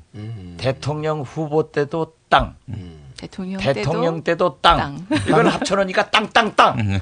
땅만 파예요, 땅만 파. 예. 좀 이상한 기분이 들더라고요. 어, 아, 요거 깔 때가 좀 약했어요. 아, 그냥 땅땅땅. 아, 좋아. 아, 10월 26일 가까이 오고 있습니다. 네. 예. 자, 네. 이 이제 12.6. 그런데 꼭 그렇게는 생각할 필요는 없지만 그럼요. 음. 아무튼 기분은 땅땅땅. 그럼요. 이거 아무도 좀 이해하는 사람 기분이 없어요. 그래요. 저처럼 위대한 정치인들, 많은 사람들만 이해하는 거죠. 땅에 대한 순수한 욕정. 네. 뭐. 현직 대통령이 형사처벌을 예약해 둔 건 이거밖에 없죠. 그때밖에. 예. 대단하시죠. If you want a lover, I'll do anything you ask me to. 민주당 소속 국회의원 원혜영입니다. 2011년 10월 19일 국회 대정부 질문 선거에 있어서 가장 중립적이어야 할 총리가 유감스럽게도 지난 대정부 질문에서 여당 의원들의 근거 없는 의혹 제기, 원색적인 후보 헐뜯기에 맞장구를 치고 있습니다. 10월 11일로 돌아가 보면 저는 한나라당 경기 안양 동안을의 심재철 의원입니다. 경력 혜택은 부선망 독자로 지금 또 받았거든요. 그럼 어떤 것이 양손이고 어떤 것은 양자냐? 안 맞습니다, 아비가. 그래서 이런 부분들을 또 이상하다라고 판단하는 겁니다. 총리께서도 이상하다고 생각지 않으십니까? 네, 제가 사실관계를 정확히 알지는 못합니다만은 네, 그런 점에 대해서는 조금 이상하다 이렇게 생각할 여지가 있다고 생각합니다. 할아버지를 대신해서 작은 할아버지가 일제징용을 갔다라는 식으로 설명하고 있습니다. 이건 사기입니다. 어떻게 생각하십니까? 예, 뭐 사실관계가 정확히 밝혀지면 그에 따라서 뭐 평가 판단하리라고 생각합니다. 경기 부천 소사 한나라당 차영진 의원입니다. 아름다운 가게가 모금한 돈 전체의 3분의 1을 나눠 가졌습니다. 이거 순수한 시민단체 행동이라고 보십니까? 뭐 사실관계가 어떤지는 모르겠습니다만은 예, 이게 사실관계가 분명하다 한다면은 조금 원당치 않다고 평가될 소지는 있을 것 같습니다. 한나라당 서울 강서울 김성태 의원입니다. 또 그렇게 노동조합을 탄압하는 사람이 어떻게 서울시장이라는 공직에 적합하다고 보십니까? 그런 사실관계나 경위를 제가 정확히 모르기 때문에 제가 뭐라고 말씀드리기는 곤란합니다만은 그래서 신문에서 저도 그런 내용은 잘 보고 이게 만약 사실이라 한다면은 온당치 않다 하는 생각은 했습니다. 사실이라면이라는 표현 수시로 쓴 것은 사실 예, 물론 사실관계가 어떠냐 하는 것이 전제가 돼야 됩니다. 어, 즉답하는 것은 좀 사실관계를 정확히 파악하지 못한 상태이기 때문에 예, 어렵다 하는 말씀을 드리고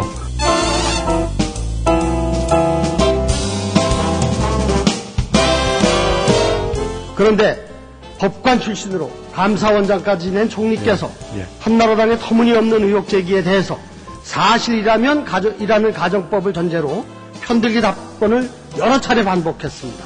이것은 명백한 선거 중립 의무 위반이라고 보는데 하나 묻겠습니다. 한나라당 나경원 후보가 2005년 사립학교법 개정 당시에 교육위원인 동료위원에게 부친 소유 사학재단을 감사해서 빼달랬다고 했, 했다는데 이 청탁이 사실이라면 명백한 불법 아닙니까? 뭐 사실이라면은 사실이라면은 사실이라면은 잘못된 일이죠. 자, 나경원 서울시장 후보, 지금 박원순 서울시장 후보, 지금 12.6 재보선을 앞두고, 어, 어, 각축을 벌이고 있다. 아, 요거 말이죠. 우리 그, 어, 이 천사가 약간 밀리는 것 같아가지고. 음. 제가 선제공격 먼저 합니다. 네. 선제공격. 음. 아, 요거 새로운? 거예요. 선제 깔때기? 아, 요거 아무 데서 안 나온 예. 거예요. 요거. 나오기만 해봐라. 나경원 후보가 예. 어, 정치자금 내역을 본 말이죠. 2009년, 2010년 주류비가 5,775만 원입니다. 예. 요거. 그거 보도 나왔어요. 그렇죠. 여기까지 보도가 나왔어요. 근데 여기서 2년 계산에 동안, 들어가야 2년 돼. 동안. 계산. 예. 2년 동안 주류비가 5,775만 원이다. 여기서 어, 저는 요 계산 좋아하거든요. 계산에 들어가 보면 자 중형 차량 어, 기준으로 지역구가 서울이죠. 네. 어, 그리고 시내에선 연비가 좀 떨어지니까 평균 연비 7로 잡습니다. 어, 그러면 2년간 주행 거리가 대략 23월 5천 킬로가 나와요. 그 비용, 그 돈이면. 네네. 어, 그리고 지방 선거도 덥고 지방도 좀 돌아다녔다니까 5천 킬로 빼고 그럼 1년에 12만 킬로씩 뜁니다. 네. 그렇죠? 열심히 뛰었네. 그렇죠. 근데 한 달에 만 킬로. 어, 지역구가 서울이기 때문에 서울 시내 평균 시속이 약 30km입니다. 그렇죠? 어, 이 12만을 평균 시속 30km로 뛰려면 대략 4,000시간이 필요해요. 네. 어, 이거를 365일로 나누잖아요? 매일 11시씩, 11시간씩 차를 타야 돼요.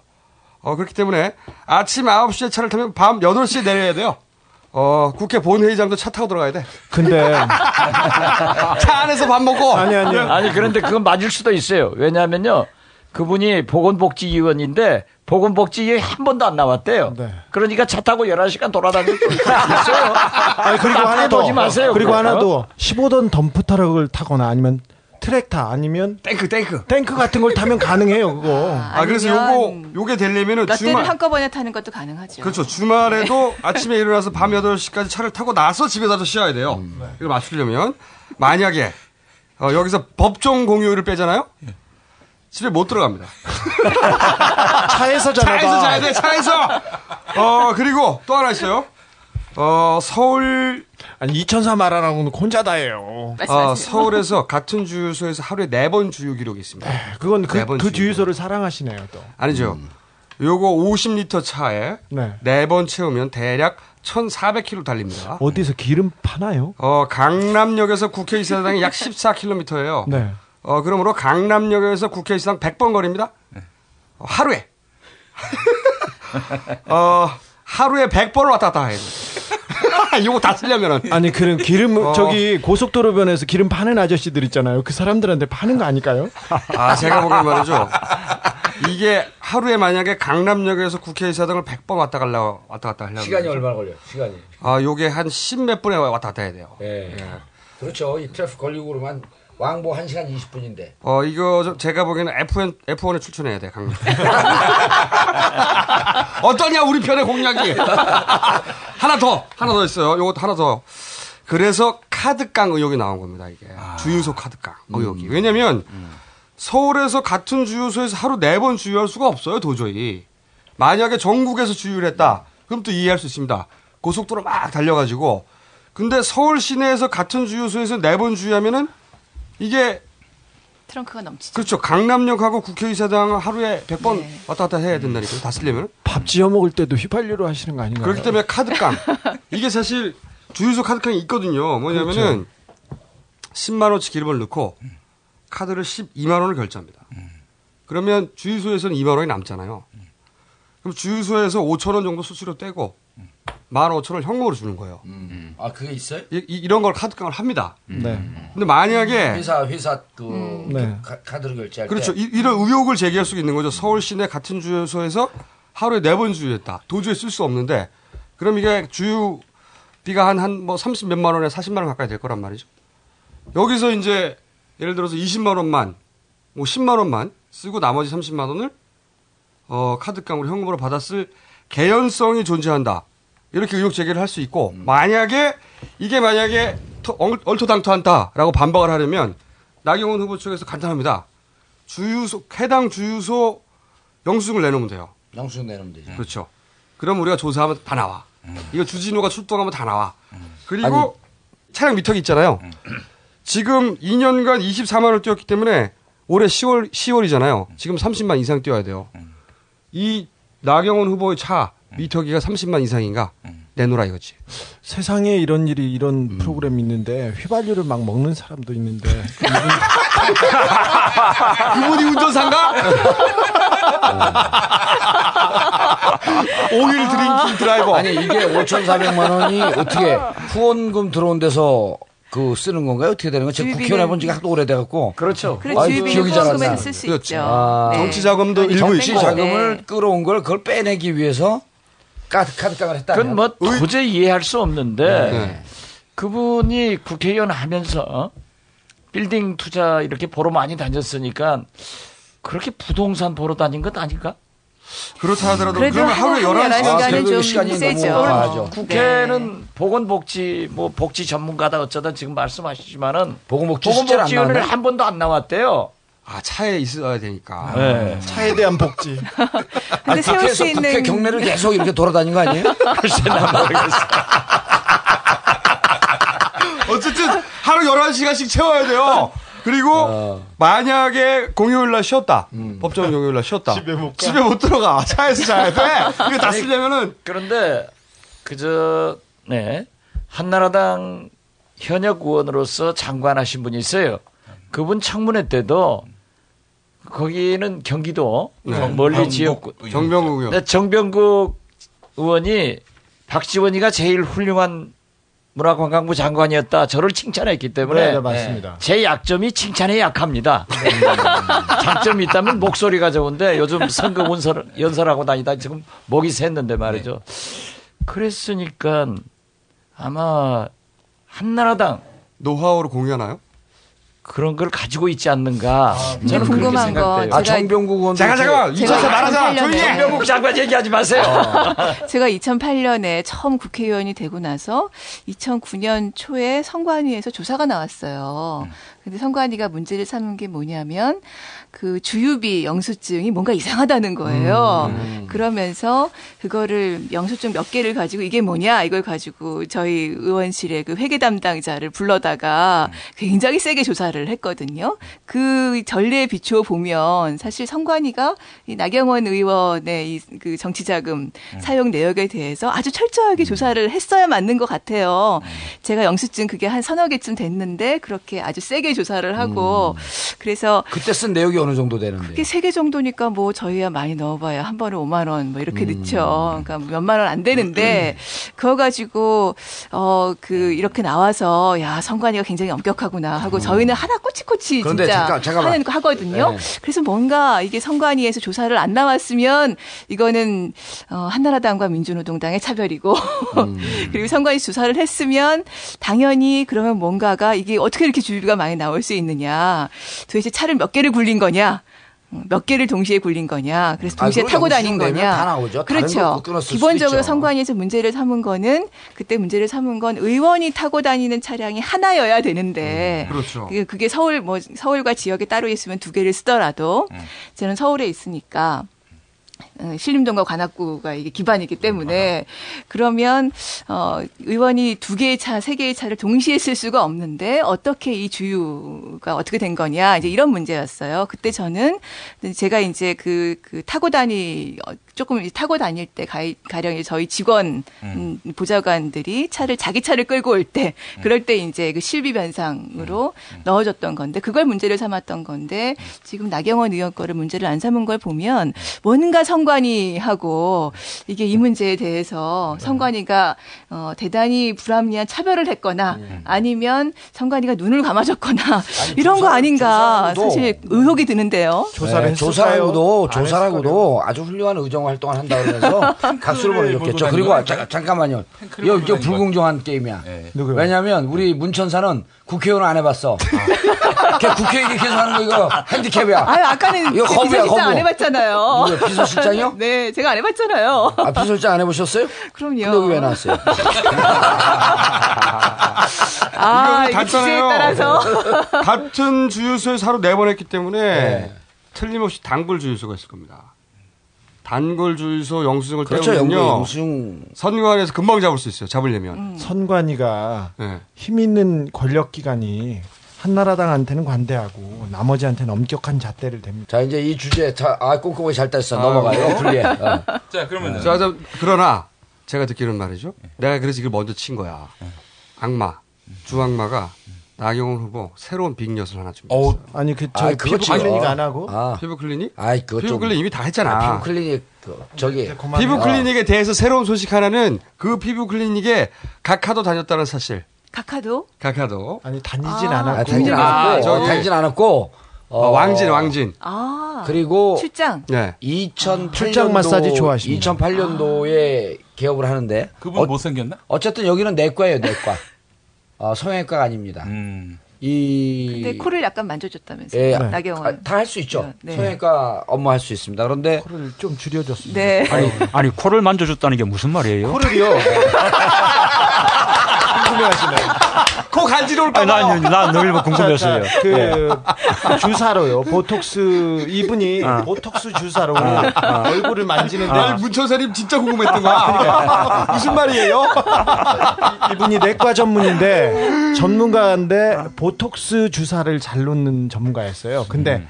나경원 의원 코는 그 코가 예쁜데 칼을 대지 않고요. 코를 만져서 양 옆에 코 간격을 좀 줄여줍니다. 그러면 코가 올라가지 않습니까? 코를 줄여줬다는 건 그겁니다. 그리고 오세훈 전 서울시장 같은 경우는 어, 피부 관리를 받으면서 복부 비만 관리를 받는데 여기에는 무- 뭘 받냐면 주사를 PPC라고 그렇죠, 그렇죠. 지방 분해 주사가 있습니다. 그렇죠, 그렇죠. 여- 이거를 이 김 원장은 희석을 하는데 기가 막히게 희석을 한다고 소문이 났어요. 아, 희석 비율을? 아, 저희 어. 아내가 그 저 주진우 기자한테 연락처를 좀 알아갖고 네, 제가. 이분이 이분이 아, 위생병원에서 전문의 과정을 해요. 아, 그래요? 네. 전문의는 아니에요.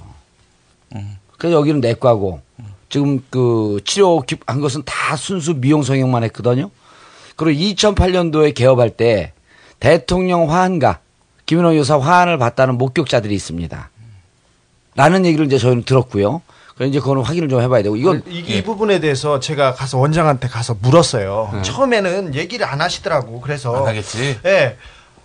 이명박 대통령하고 여사님도 원장님이 관리해 주셨죠? 그랬더니 그 정확하게 대답을 안 하다. 그것에 대해서는 말하지 않겠습니다. 이렇게 아. 얘기하더라고요. 아. 이거 정치인들의 전형적인 수법 아닙니까? 그러네요. 그렇죠. 네, 박 예. 전사님. 네. 근데 거기에 대해서 말할 수 없다고 계속 했, 했다는데 제가 김 여사님 스타일이 좋아졌는데 다 원장님 덕분이라고 하던데요. 그러니까 누가 그러던가요? 그랬더니 저기 여사님 친구분이요. 아 그런가? 그러더니 그런가?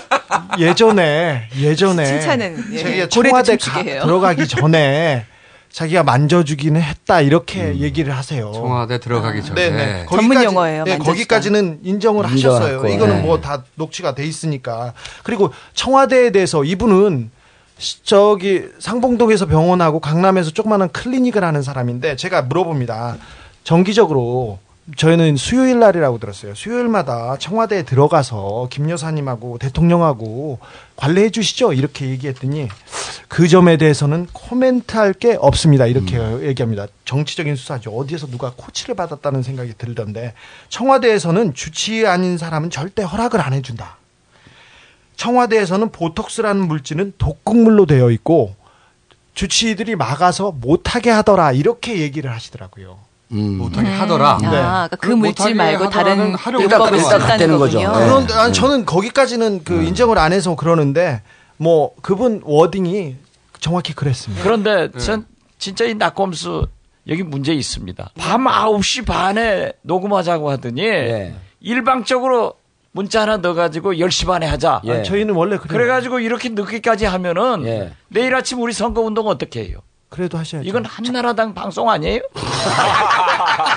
어 좋아 좋아 좋아. 어, 플러스 2점 플러스 2점. 어, 예, 좋아. 악마가 자학 증세가 있어. 여기다 플러스라니.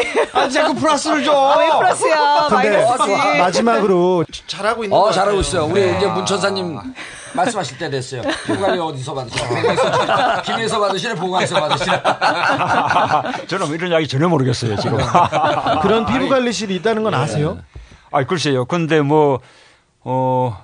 다 젊고 예쁘잖아요. 왜 그렇게 돈을 많이 쓰죠? 99% 해석하셨어요. 아니 근데 제가 이 궁금한 거 하나 있습니다. 사모님 백화점을 왜 못 가게 하신 거예요?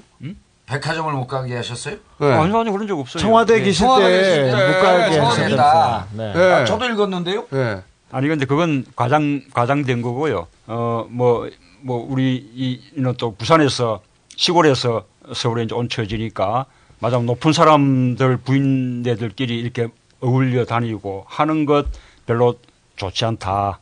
뭐 그런 정도 이야기했죠. 어 우선 이제 아까 앞에 부분은 제가 우리 집사람한테 뭐 하지 마라 이런 것도 못 해요. 무섭군요. 왜 그거 쉽지 않죠. 네. 예. 그런데 이제 아까 제가 그 특히 민정수석하고 할 때 어 뭐 동창회나 동기회 이런 모임들 나가지 않고 또 뭐 아예 동기들의 방문도 사양하고 뭐 그건 건 사실인데 어, 그 시기에 어, 우리가 이제 그 이 도덕성 굉장히 중요했잖아요. 예, 예. 그러니까 뭐 워낙 어, 우리를 둘러싼 그 정치 지형이 굉장히 보수적이고 언론 환경도 나빴기 때문에 그런 상황에서 우리가 이제 개혁을 해 나가려 그러면 오로지 기댈 수 있는 것은 국민들 지지밖에 없죠. 음. 그래서 이제 각별히 우리는 더 긴장해야 된다. 그렇게 늘 생각했죠. 아니 우리 문천 요즘 우리 네. 예, 문재인 말씀하시죠. 천사가 뜨는 것도 네. 도덕성. 그래가지고 확 뜨는 거예요 지금. 아 오늘 사우나 갔다 오신 아, 거예요? 아니 우리 문 천사님은 어 그때 민정수석인지 비서실장인지 어 안모 교육부 총리하고 계셨을 때 그때 세게 싸웠어요. 국회에서는 이제 국회를 대표해서 제가 총대를 메고 그 이해찬 총리가 당정청 예? 당정청 이게 한 열대 명 이렇게 모여갖고 국회에서 이제 제가 유일하게 갔죠. 왜냐하면 대표 국회의원이니까. 그래서 이제 그 이해찬 총리님이 가운데 앉으시고 옆에 제가 앉고 안병영 부총 아유 이름을 얘기해 버렸네. 아 이름, 얘기하면 계시는데 부총리. 예. 그때 이제 9등급 갖고 논쟁이 돼갖고 싸울 때요. 내신. 그때, 예, 내신. 음. 아니 아니 수능 수능, 수능 수능 9등급. 예. 그래갖고 이정우 정책실장이죠 그때 당시에 예. 두 분이 같이 나오셨는데 안 부총리님이 실수를 해요. 몸과 마음이 지쳐 지쳐서 더 이상 이제 못하겠다. 만약 이거 통과되지 않으면 나 대학 측하고도 버틸 자신도 없고 너무 지쳤다. 그러니까 이해찬 총리가 급 당황을 해갖고 관두겠다는 얘기죠, 네, 말하자면. 관, 관두겠다는 거 이거 통과 안 되면 배수진을 친 거지. 그렇죠. 9등급 본인이 주장대로 통과되지 않으면 나 못하겠다 이런 거예요. 그래서 교육부에서 나온 분이. 교육부에서 나온 그 부총리께서 네. 그래서 저는 이제 막 방방 떴죠. 지금 이거 정책 갖고 뭐 국민을 협박하냐? 국민의 대표 정봉주를 뭐로 하냐? 바로 방방 뜨고 있는데 두 번째 대사는 안 했고. 어, 저쪽 끝에 앉아, 앉으셨고 우리 문천사님께서 지금 뭐라 그러셨죠? 요 목소리로 약간 경상도 사투리가 들어가서 아 이게 짜릿하잖아요 스토리가 지금 뭐라 그러셨죠? 그러니까 아 몸과 마음이 지쳐서 어, 못하겠다는 겁니다. 이렇게 이제 좀 법, 이, 좀 더듬으니까 지금 못하시겠다 그랬나요? 예, 그러니까 그럼 지금 당장 사표 내세요. 이해찬 총리가 당황을 해갖고 아 지금 싸우라고 하자는 그래서 제가 그때 보고 아 이분이 결단이 있는 분이구나. 그 자리에서 이렇게 원탁 저 끝에 앉았고 당장 그만두시죠. 사표 수리하겠습니다. 라고 하는 얘기까지는 했는지 모르겠는데 당장 그만두시오라고 하는 제 귀에 빡 꽂힌 거예요. 그거 기억나세요? 아, 예, 그때, 어. 아, 이제- 겸손의 종결자처럼 그러니까, 얘기하면 그, 그러니까, 이 청취자들 재수없어해요. 그러니까 이제 그, 그때 문제가 일단 예 아니요 이거부터 해주시고. 예, 예, 뭐 그런 일도 있었죠. 있었는데, 어, 그때 이제 우리 그 문제가 이 공교육이 무너지고 지나친 이제 사교육비 부담 이게 문제잖아요. 그 이제 근본 대책이 수능의 변별력을 낮추자는 거였어요. 그러려면 이제 수능의 등급을 작게 만들어 가지고 그때 아마 우리 우리 정천사 아, 정악마. 께서는 네. 아, 정, 정악마 정 악마. 어, 또, 또 열린 우리당의 젊은 교육 그 위원들의 생각은 어 5등급 정도. 예, 5등급, 아, 6등급 5등급, 정도. 예, 5등급. 예, 그렇게 해서 수능의 변별력을 대폭 낮추고 그러면 밤, 상대적으로 내신의 변별력이 올라가죠. 높아지는 거죠. 예. 예, 그렇게 이제 하자는 거였는데 그때 이제 교육부는 어 그냥 그냥 기존의 방식을 그대로 고집을 했어요. 대학의 이익을 대변했었고. 예. 예, 네. 예. 어, 결국 이제 그 타입을 본 것이 9등급이었는데 9등급도 사실은 굉장히 미흡한 거였죠. 그런데 그 9등급을 사수하기 위해서 그 그분이 자리를 딱 걸은 거죠. 예, 자리를 건 거죠. 사표 내겠다. 네. 어? 뭐 완전 계속 5등급 이렇게 하라 그러면 사표 내겠다. 그러니까 뭐 어, 우선은 이제 정책을 이야기하는 건데 맞으면 자리를 갖고 어, 일종의 뭐 협박 협박을 하는 거죠. 한 거잖아요. 네. 음, 그, 그런, 그런 그, 그 태도가 안 맞는 거 아니에요. 이제 그 점이 제가 잘못됐다고. 네. 어, 그래서 사표. 내라고. 음. 사표 냈나요? 안 냈죠. 어떻게 됐어요? 아니 그때 정말 이해찬 총리가 무척 냉철한 분 아니에요. 그때 당황해갖고 막 상황을 정리하더라고. 음. 아니 싸우자고 한 자리 아니니까 각자 입장을 좀 얘기해보고 그런데 그걸 뚫고 또 얘기해요. 사표 내시라고. 야 멋쟁이. 아 우리 천사. 그런데 그때 그이 정악마 대단했던 게 아까 이제 5등급 수능 5등급을 주장을 했는데 이 5등급을 하더라도 5등급을 하게 되면 교육부 주장은 변별력이 너무 없어진다. 어? 뭐 그, 그 주장이었는데 5등급을 하더라도 과목별로 다 이제 5등급을 하게 되면 전체로서는 충분히 변별을 갖게 된다. 는 것을 증명하기 위해서 마침 그 직전에 모의고사를 치렀는데 모의고사 그 모의고사. 그 성적을 가지고 시뮬레이션을 해왔어요. 어. 어, 이제 우리 정 아니 역시 한 정의원이 팀이었어. 뭘 하긴 했네요. 아니, 5등급으로 해도 어. 과목별로 1등급 들어가는 비율이 2, 3%밖에 안 돼요. 아, 정 의원이 그러니까 결정을 했어. 가끔. 그러니까 다른 그러니까 다른 사람들은 전부 막연한 막연한 막연한 말로 막 주장을 하는 건데 실제로 그 방대한 모의 시험 그 자료를 갖고 와가지고 그것을 시뮬레이션 분석을 해서 제시를 하더라고요. 아니 복잡하게 얘기할 필요 없이 이명박 정부가 왜 실패하고 있냐? 예. 문재인 비서실장, 박지원 비서실장 같은 사람이 없는 게 문제가 되는 겁니다. 아, 3점! 3점! 둘이 공이 3점! 플러스 3점! 그리고 여당 의원으로서 정봉주 대표위원 같은 분도 없어요. 이게 문제라는 거지. 그건 인정 안 해요, 저희는. 자, 오늘. 아니, 진행자 왜 있어? 우리끼리 알아서 여기 집에 아, 가자. 잠깐만, 잠깐만, 잠깐만. 중요한 게 있어. 지금 뭐, 저기 우리 주진우 기자가 오늘 super great 아, big big big ultra ultra, big. big엿. 어, 기대돼요. 거기 나경원 의원이 네티즌을 고소한 고발한 사건이 있었습니다. 근데 이, 이때 나경원 의원의 남편 김재호 판사가 검찰에 기소 청탁을 합니다.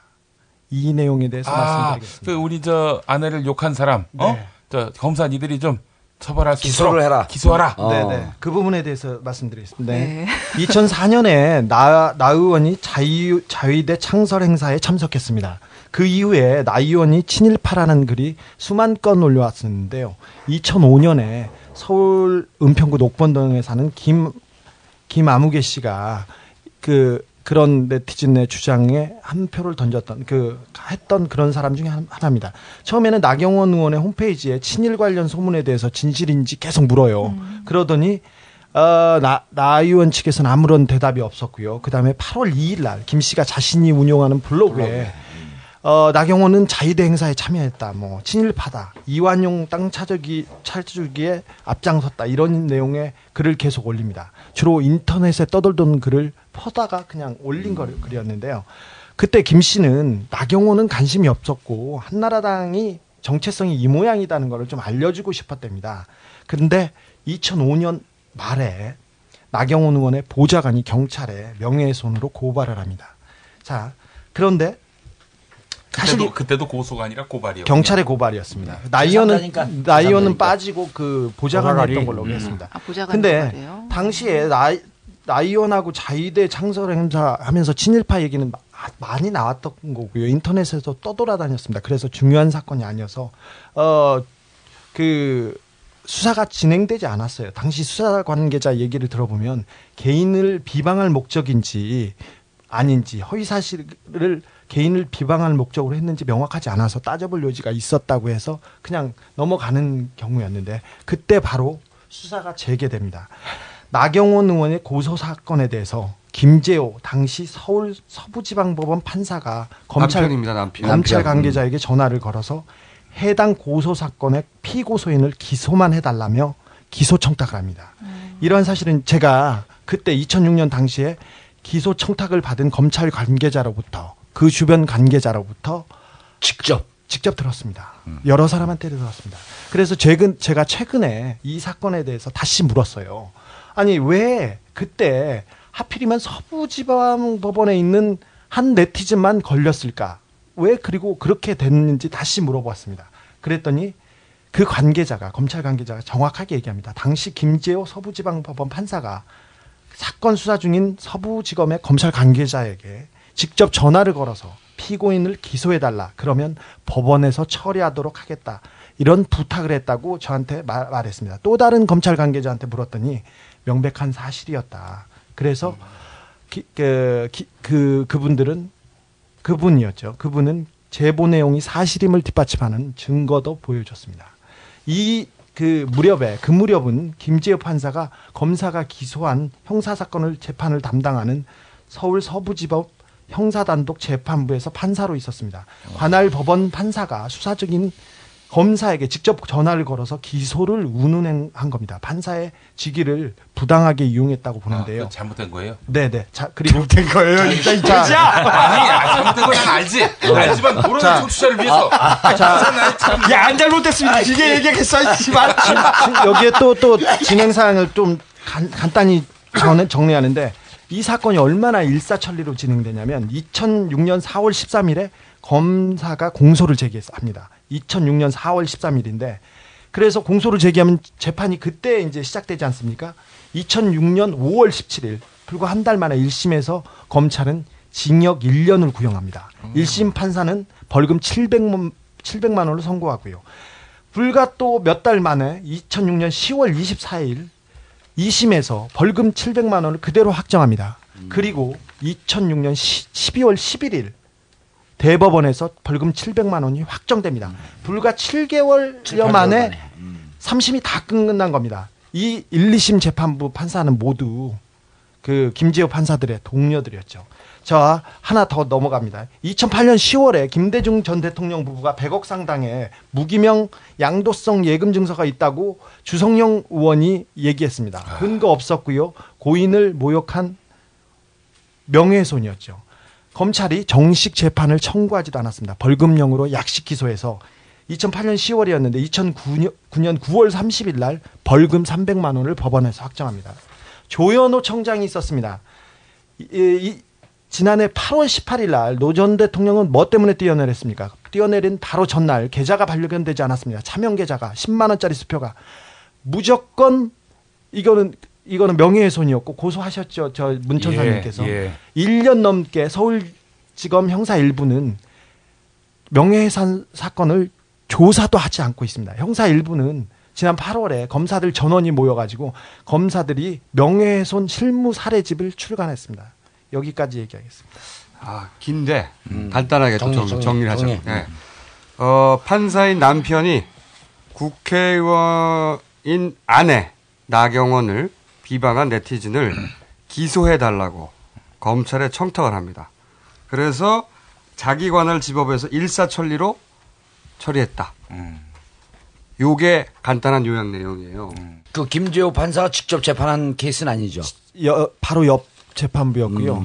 직접 전화를 걸어서 검사한테 그 어, 전화를 건 것은 남편이 검찰 관계자한테 네. 직접 전화를 걸어서 그리고 검찰 관계자는 직접 증언을 주기자에게 했고. 네네 했고 어. 근데 기본적으로 아, 형량이 이거 엄청난 사건 아니에요, 그럼? 엄청난 사건이죠. 형량이 법의 형, 형평성을 따져보더라도 네. 지나치게 높고요. 재판이 그런데 지나치게 근데 빠른- 사실은 아닙니다. 근데 기소되고 난 이후의 처리는 잘 모르겠고요. 예. 어, 좀 빠르게 됐다는 것인데, 에, 근데 사실은 검찰의 사건 처리에 조금, 음, 그 냄새가 나는 것 같네요. 네. 우선은 이제, 어, 처리하지 않고 있는 사건을 청탁 전화를 해서 처리하- 결국은 기소가 기소해라. 되게 예, 됐다는 예. 거 아닙니까? 그렇죠.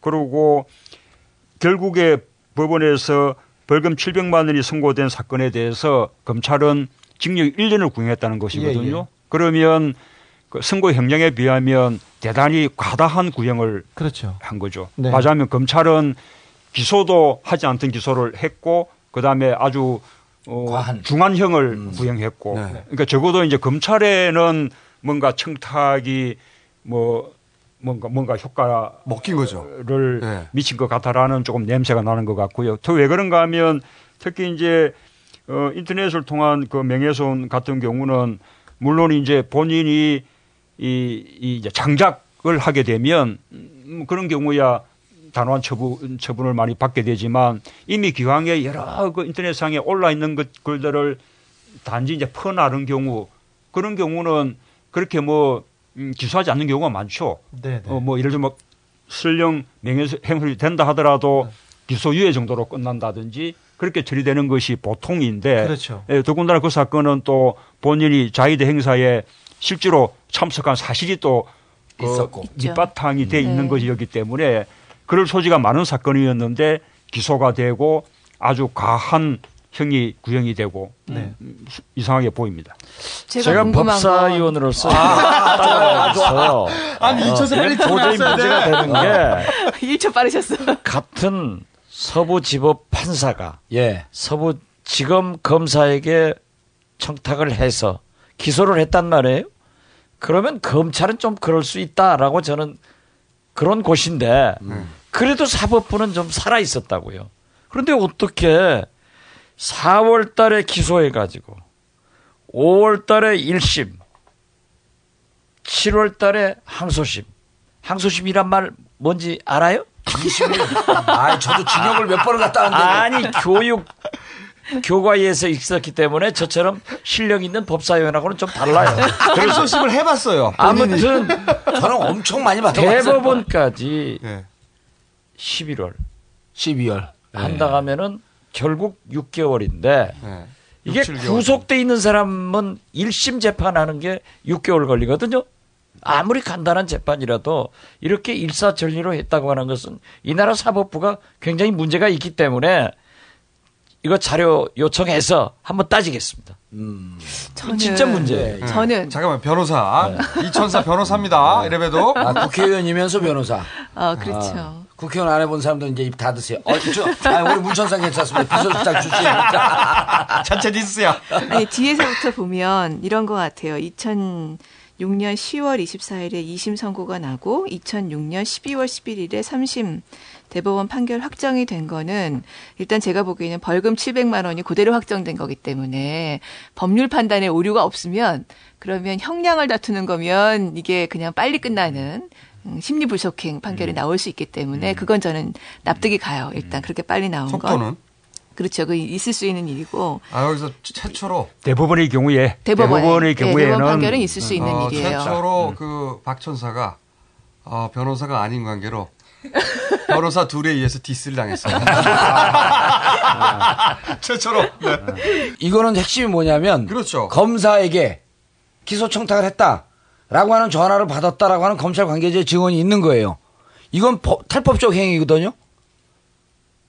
심각한 문제가 있는 거죠. 이거는 그래서 이 관점을 바라보는 거는 법사위 위원이 바라보는 게 딱 맞아요. 이걸 법리적으로 이건 어떻고 저건 어떻고 청취자들이 헷갈려 죽겠어. 윤 천사를 배우 변호해야지 왜 아니, 박천사를 아니, 우리- 변호해? 법조인이 하면은 잘 못하더라고. 아니 들어보세요. 법률적 상식으로 자칫 덜컥 걸리는 수가 있어요. 국민적 상식으로 보면 이건 절대 이건 안 되는 거예요. 물을 내도 건배 한번 하시죠. 저. 아니 편이 이상하잖아 자꾸. 아니, 그게 아니고 원래 이 편이 아, 아니잖아. 진짜, 아니, 저는 19대 들어가면 법사위 들어가고 검찰 개혁 바로 시작할 건데 만주 변호사가 제일 잘합니다. 법사위에서. 제일 잘하죠. 그럼 만주 변호사 박지원, 만주 변호사 박영선 제일 잘해. 박영선은 만주 변호사고 저는 만주 그 6대 검찰총장 출신입니다. 민주당 깔때기 금지. 민주당 깔때기 너무 심해 이거. 네, 만주가 뭐예요? 아, 그 변호사 아닌 사람이 법사위원 하는 거를 개 타고- 옛날에 개 타고 조, 하는 조 무슨 조홍규. 의원, 조홍규 의원님이 막 얘기를 하니까 한나라당에서 그 변호사도 아니면서 법도 모르면서 무슨 얘기야 그러니까 내가 만주 변호사야. 만주 이래서 그때부터 법사위원회 변호사 아닌 사람이 들어온 걸 만주 변호사라고. 같은 청탁 중에서도 또 질이 나쁜 것이 예를 들면 좀. 봐달라.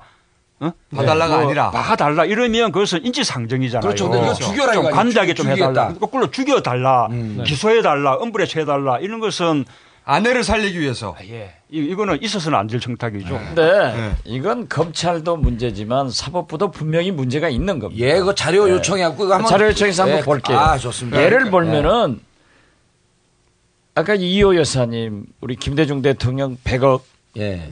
그런 문제도 있었지만은 김대 저 이호 여사님이 신한은행에서 하루에 2조씩 6조를 인출했다고 그랬거든요.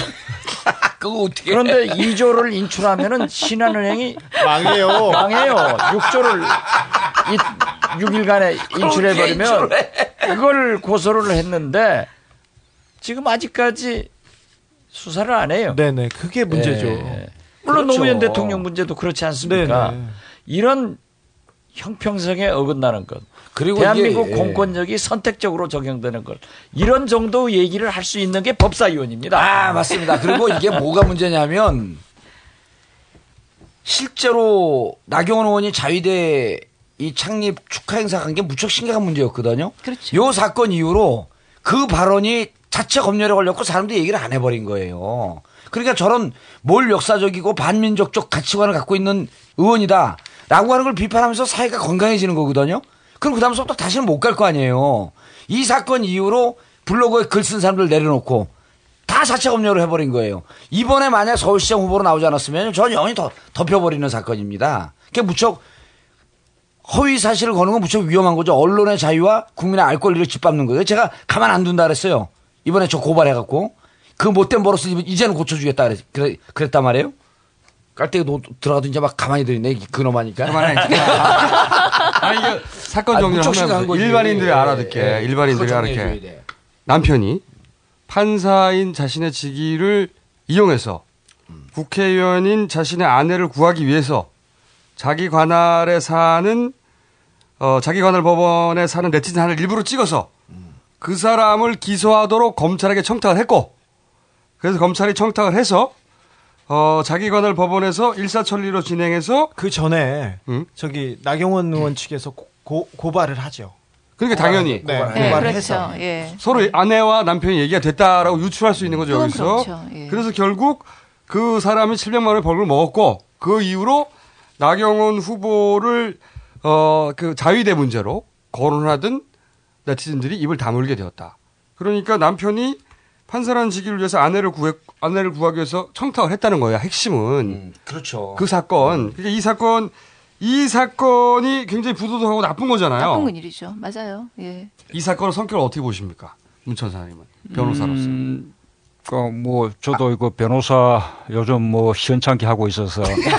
아니, 변호사 논지 오래됐으니까 이제 정치적으로 얘기하시니까. 그러니까 이제 수만 명이 수만 명이 이 비슷한 글을 올렸는데 왜 하필이면 녹 은평구 녹본동에 있는 의문- 김 그죠. 누구만 의심 가죠. 찍어가지고 네. 고소를 고발을 했으며 왜그 전화를 했다지 않습니까? 검찰. 관계자한테 네. 전화를 판사는 전화를 해서 기소만 해달라. 나머지는 자기가 알아서 처리하겠다. 처리하겠다. 왜 이렇게 했을까요? 이거는 그건 어, 수만 명을 다 할 수 없으니까 자기가 서부 지법 판사로서 영향을 미칠 수 있는 영향을 미칠 수 있기 때문에 네. 한 사람을 견본으로 선택한 겁니다. 아, 그건 맞는 겁니다. 네. 그렇죠. 그래가지고 네. 그게 유죄 판결 나니까 다음에는 그런 자위대 무슨 친일파 이걸 완전 봉쇄하고 그런 글이 올라오면은 내려버릴 수 있는 거죠. 그래서 저는 고도의 작전을 했는데 이건 뭐라고 하더라도 국민이 용납하지 않습니다. 아, 좋습니다. 오늘 주진이 구자 아. 특종. 아, 이거 특종 맞아요. 이건 특종이에요. 자, 그 특종과 함께 주진우 기자 다시 고발당합니다. 아니, 예. 지금 그 주진우 기자 시사인과 제가 고- 이 선거 와중에 고발된 건 알고 계시죠? 알고 있죠. 예, 저는 어, 사립학교 청탁건으로 고발이 됐고, 그리고 여기는 뭐 뭐로 됐지? 피부 클리닉. 아, 피부 클리닉으로 고발됐고, 그래서 사실. 어, 기자회견 할 때 그랬어요. 고발하지 말고 당사자가 고소해라. 이 문제도 마찬가지다. 그럼, 우리- 그럼 우리가 무고로 한번 싸우자. 네. 법정에서 자주 만나자. 이래야 되는 거야. 이거 이래야 이- 되는 거예요. 고발한 사람도 무고로 하시면 돼요. 아, 했어요, 예, 이미. 예, 아, 내일 접수합니다, 월요일 날. 네, 네, 네. 아, 이게 사죠. 어, 여기 나는 검사에서 최초로 예. 공개했고, 그리고, 어, 사학법 예. 청탁. 여기 나는 검사에 최초로 제- 제기했고, 어, 그리고 이 문제도 역시 예. 최초로 나는 검사에서 제기를 합니다. 음. 이거 애초에 이 선거를 네가티브로 진행하지 않았더라면 이렇게까지 우리가 안 했어요. 우리가 여러 차례 했어. 네가티브 하지 말자. 어, 근데 네가티브 전문가들이 여기 안마들이 있는데. 아, 여기까지만 얘기하면 되겠다. 바람에 네. 어, 사자부터 팍팍팍팍 터뜨린 거예요, 저희가. 좋댔어, 이제. 명예훼손을 피할 수 있는 길 사실관계만 그대로 얘기하세요. 김재호 판사가 청탁을 했다더라. 거기까지만 하시고. 우리 예. 명예훼손 피하고 싶지 않아요. 정면을 붙고 싶어. 아니, 저 다른 아니, 사람들도 같이 말이죠. 얘기를 해야 되기 네. 때문에 저희- 굉장히 도덕적으로 문제 있는 거다. 여기까지 딱 얘기를 하시면 이건 뭐 당연히 아니, 이미 모든 국민이 이제. 공감을 하시는 거죠. 방송 다. 편집. 아, 편집 안 해. 편집 안 해. 아, 요 노편집. 사안은 말이죠. 네. 저희끼리 내부적으로 얘기를 해봤는데. 주황마 네. 오늘 이천사한테 변호사비 많이 내세요. 아니 사실은 우리 요 사건은 저희가 내부적으로 검토를 하면 해봤어요. 왜냐면 크잖아요, 건이. 근데, 어, 이때 사실은 누군가가 증언을 해줘야 되거든요, 만약에.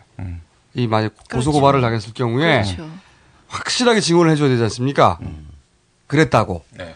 누군가가 어 증언해 줄 사람을 확보해 놓고 하는 얘기입니다. 그러면 증언할 사람 얼마든지 고소 고발하라. 네. 뒤를 대신 대신 김재우 판사가 직접 나오셨으면 합니다. 남 시켜서 그러면 고발 고발하지. 말고. 고소 좋아해. 박원순 후보가 말이죠. 피부 클리닉 거기에 다니면은 노안이 좀 달라질까요? 그러면 그분은요 아니에요. 그분은 어릴 때부터 그 얼굴입니다. 아니 여기 와서 얘기했잖아요. 27살 때부터 그 얼굴이래요. 박 대표님 저하고 3살 차이예요. 박원순, 변- 네, 박원순 변호사하고. 상상해 가세요. 저보다 한 20살 많은 것 같아요. 아, 그렇죠. 예. 저하고 3살 차이입니다. 아니 근데 천정배 의원이 그러더라고요. 네. 자기보다 후배인데 보이기는 훨씬 선배로 보인다. 근데 꼼수에서 그런 게 안 먹어줍니다. 네. 정봉주보다 3살밖에 안 많다. 이게 꼼수에서 먹어주는 거예요. 정정하시죠. 정봉주 민주당 커넥션 아주 안 좋아. 진짜 정정하시려 그래. 사부가 퇴장시켜야 돼. 아니 민주당 뭐 커넥션 끊어야 돼 이거. 자, 다음, 다음 가장 진행. 인기 다음, 다음. 빡 올라가는 게 우리 정봉주 의원 아니에요? 그러게요. 네. 정신 차리셔야 난 됩니다. 볼 때마다 질투를. 아니 그래도 제가 박 대표님을 마이크 잡을 때 소개할 때 딱 이렇게 소개해요. 민주당에서 가장 젊은 국회의원 청년 박지원을 소개합니다.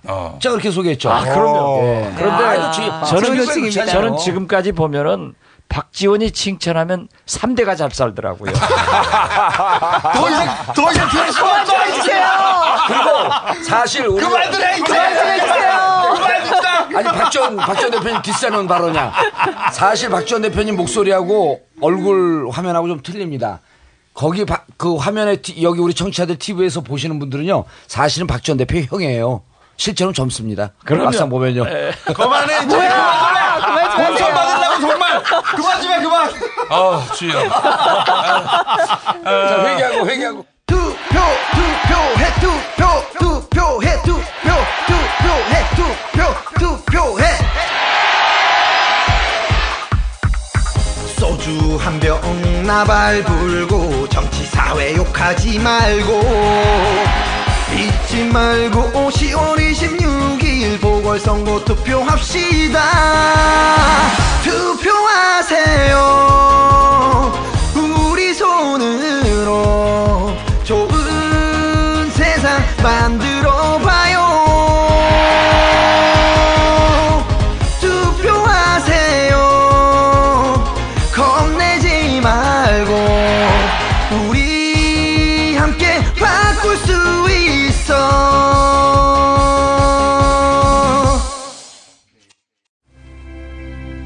정치인들은 표를 먹고 삽니다.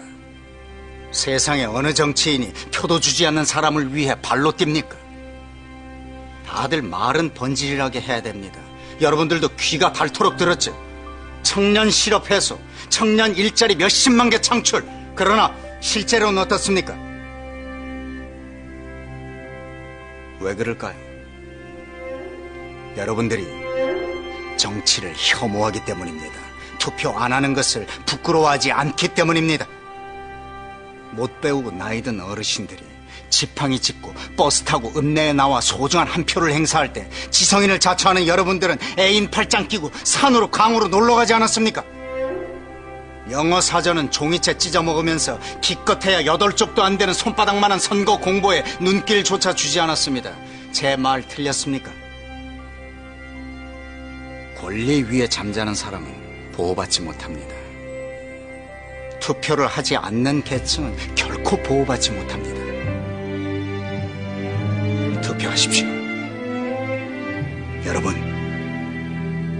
청년 실업자들의 분노와 서러움을 표, 오로지 표로서 나 같은 정치인에게 똑똑히 보여주십시오.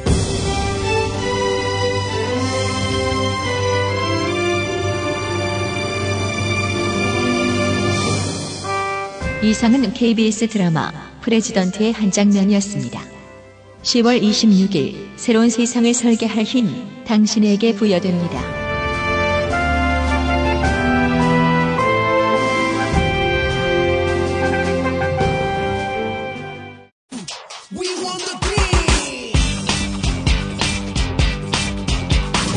2011년 10월 13일 정동영 민주당 의원과 김종훈 통상교섭본부장이 한미 FTA 문제를 놓고 벌인 설전. 국무성 전문에 예? 에, 김종원 본부장이 음? 이, 이걸 처음에 다룰 의사가 없다. 어? 조태영 국장이 이렇게 그 미국 차관보에게 얘기를 해줬는데 이걸 보면 도대체 에, FTA 대표든 그 대사관의 뭐 국장이든 도대체 외교부 관리들은 과연 대한민국 국익을 대변하는 대표하는 사람들인지 아니면 미국의 파견관들인지 옷만 입은 이완용인지 알 수가 없단 말이에요. 그 말씀이 좀. 지나치십니다. 김정은 본부장에게는 한국인의 영혼이 없어요. 대한민국 국민이 국익을 우리 통상교섭본부장에게 지금 맡기고 있다는 것이 너무나 비극입니다. 역사가 판주할 거예요. 그리고 2011년 10월 20일 한국의 법과 제도와 관행을 뜯어 고쳐라. 이건 못 받아들인다는 거예요. 그런데 김종훈 지금 본부장이나 외통부 관리들의 사고 방식은 이 한국의 법과 제도를 미국식으로 맞추자. 미국식이 좋다. 여기에 지금 문제가 있는 거란 말이죠. 제가 그렇게 김현종 본부장 그때 아, 모시고 있던 본부장 얘기인데 똑같은 생각입니까? 다릅니까? 그거는 김현종 본부장한테 좀 물어보시는 게 좋을 것 같고요. 그렇게 무책임한 얘기가 어디 있습니까? 아니 제가 사람이 다른데 어떻게 그분 이야기를 제가 어떻게 평가를 합니까? 지금 아까 어, 뼛속같이 뼛속까지 워싱턴 중심 사고라고 했는데 우리가 지금 가야 할 길은 1,500만 명이 노숙자, 5천만 명이 얼마 전까지 의료보험도 없고 세계에서 네 번째로 불평등한 그런 미국식 모델을 그대로 받아들이는 것이 대한민국의 살 길이다 이렇게 믿는 김종원 본부장이나 이 협상 대표단들에게 저는 문제점을 지적해 두는 것입니다. 이상입니다. 민주당 정동영 의원에게 반박하는 사람이 있었으니 그는 바로 같은 당 송민순 의원. 그게 왜 통부가 정부에 있을 때 보니까 모든 걸 워싱턴의 시각에 맞춰서 한다. 이 조직 자체를 이렇게 매도를 하시면은 토론이 그게 성실성이 저는 좀 그 어려움이 있다 이렇게 생각이 됩니다. 그는 알고 보니 외교부 장관 출신. 김종훈 본부장, 정동영 의원에게 큰 엿을 안기는데 방법은 이른바 thank you 전략. 우리 존경하는 정동영 의원님께서 정부에 계실 때 어, 제가 협상하는 과정에서 많은 도움을 주셨습니다. 제가 좀 늦었지만 감사하다는 말씀을 드리고요. 그 거짓말하지 마세요. 내가 2004년 5년 통일부에서 그리고 NS 위원장 할 때는 그때 저 저 협상 대표도 아니었고 FTA 2006년 했잖아요. 왜 사실관계를 왜곡하는 거예요? 그 뒤에 무슨 얘기예요 지금? 내가 무슨 도움을 줬단 말이에요? 그게 많은 도움이 됐습니다. 말은 참 부드럽게 하지만 그 안에 담겨진 뜻은 너도 FTA 지지하지 않았느냐라는 것.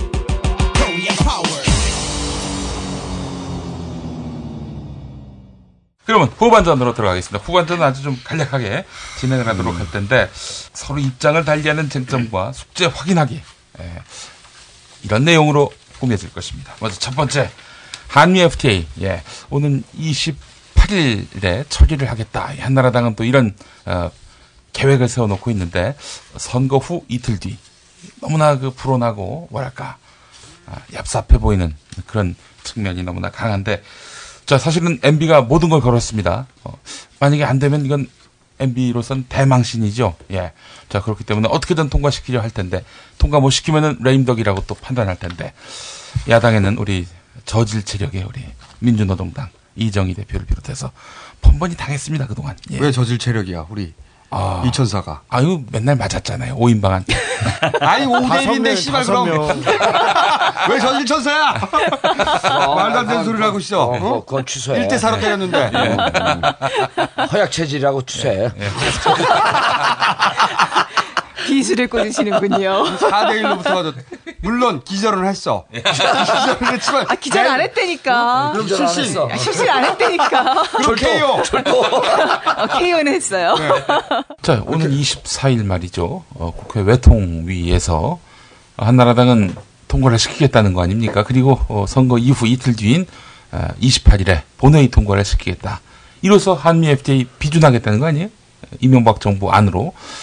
그것도 선거 이틀 후에. 글쎄 말이에요. 보궐선거 이틀 아, 시급한 문제입니다. 당장 눈앞에 닥친 그런 현실인데 지금 뭐 남경필 위원장 같은 경우 과거에 실력 저지 안 하겠다 이렇게 또 어, 강조를 해왔는데 민주노동당만 실력 저지하면은 그건 실력 저지로 인정하지 않겠다. 민주당까지 실력 저지하면은 자신은 뭐 과거에 이야기했던 원칙 그러니까 실력 저지에 나서지 않겠다라는 강행 처리에 나서지 않겠다. 네, 강행, 강행 처리에 예, 나서지 않겠다. 하지 않겠다. 예. 예. 그, 그런 이야기인데 민주당은 지금 어떻게 아니 일단 이 문제에 관해서는 음. 민주노동당이 사실은 그 노무현 정부부터 일관되게 네. FTA에 대해서 반대해 왔기 때문에 어 이번에도 당연히 음. 결사 저지하려고 하는 게 당론 아닙니까? 확고한 당론이지. 네. 그러면 민주노동당 어떻게 막을 거예요, 근데? 민주당하고 지금 같이 막자고 하는 거죠. 민주노동당 혼자서 막을 수 없는 거잖아요, 지금. 지금 사실 뭐 이걸 가지고 무슨 뭐 국민 투표를 한다는 것도 예. 뭐 그렇게 말씀하시는 분들도 계시지만 한나라당이 받아들이려 만무하고 결국 지금 한나라당이 과반수를 넘지 않을 수 있는 유일한 길은 그 남경필 위원장과 스물 몇 분의 의원들이 약속하신 그거밖에 없다는 거죠. 물리적인 그 하여튼 충돌이. 작년 예산안을 강행 처리를 할 때 이제 홍정욱. 국민적인 예. 그 비난이 이제 많으니까 한나라당 의원들이 이러다가 총선에 이제 못 나가겠다 싶으니 약속을 했죠. 약속한 한나라당 의원이 22분이다. 그렇죠. 예, 22인가 24인가 그런데 그분들 이분들이 약속을 믿을 수 있나요? 어쨌든 지키게 해야죠. 이거를 각하에 네. 오다가 세게 떨어진. 같은데. 네. 그렇죠. 약속을 그냥 뭐 헌신짝처럼 생각하는 사람들. 그러니까 그 사람들 약속 생각하지 말고 민주당, 민주노동당 어떻게 네. 막을 건지. 각하께서 이 오바마로부터 오다를 받아가지고 각하가 지금 한나라당에 네. 오다를 내린 것 같은데 네, 지금? 예. 그래서 아 맞아요. 네. 예, 딱 그렇더라고 요 남경필 네. 위원장 그 말씀이. 내가 이 토요일 일요일까지는 어떻게 해보겠는데 월요일 넘어가면 내가 어떻게 할 수 있는 게 없다. 오다 받았다는 얘기죠. 예, 그렇죠. 예, 딱 이렇게 얘기를 하시더라고요. 나머지 22명, 22명이든 못 4명이든 움직여요. 네. 흡수를 한다는 거 아닙니까? 어, 갈 수 있는데, 그래서 이거를 이제 남경필 위원장도 차마 옛날에 했던 말을 부정하지 못하니까, 음, 민주노동당만 반대하면, 그 자기는 그냥 밟고 갈 거고, 민주당이 반대하면 다시 생각해 보겠다. 여기 이러는 거예요. 민주당에 있네요. 그러니까 지금 이제 민주당하고의 공조를 공조, 지금 예. 호소하고 계신 거죠. 어, 그렇죠. 실력 호소, 저지, 압박. 공조. 아, 잠시 우리 네. 문천사가 진행했습니다. 무조건 민노당은 반대하면은 선명성은 보장할 수 있죠. 예. 그렇지만은 현실적으로 우리가 볼 때 아까도 제가 말씀드렸지만은 국민은 야당한테 이겨라 하고 싸우지 마라 하고 시민단체나 종교단체에서는 이기고 싸워라 하는데 그 갈등이 있습니다. 그리고 실제로 몸싸움을 하고 TV에서 그 몸싸움을 계속 방송을 해버리면은 지역구에 가면은 난리가 납니다. 왜 너는 싸우기만 하냐? 하고 그런 부담이 있죠. 그렇지만은 제가 말씀드렸듯이 노무현 정부에서 한 FTA 협상은 우리가 긍정적으로 저는 평가를 합니다. 또 김대중 대통령도 FTA를 해야 된다라고 말씀하셨기 때문에 그 면에서는 민주당과 입장이 다릅죠. 그러나 지금 이명박 대통령이 재협상한 것은 완전히 국익을 미국에 바치는 일이기 때문에 우리 민주당은 분명히 반대한다. 그럼 어떻게 막 그 반대 방법에? 대해서는 네. 콰이강의 다리 폭파 방법과 시간을 미리 공포하는 거 봤어요? 예. 아 그렇다면 어. 입장은 결사저지입니까? 예. 아니 그러니까 미리 공포하는 거 봤냐고요. 음. 우리 아니 이제 제가 이거 여쭤보는 이유는 이거예요. 원내대표가 진두지휘를 하고 있기 때문에 우리 또 손학규 대표도 이건 분명히 반대하겠다라고 했으니까 우리가 반대할 수 있는 그러한 것을 만들어낼 거예요. 아니 그러니까 이제 그한 발 더 나가야 됩니다. 꼼수는. 그래서 그 제가 어, 박 천사님께 드리는 말씀은 어 사실 손학규 대표는 FTA 반대 입장 분명히 그 밝혔죠.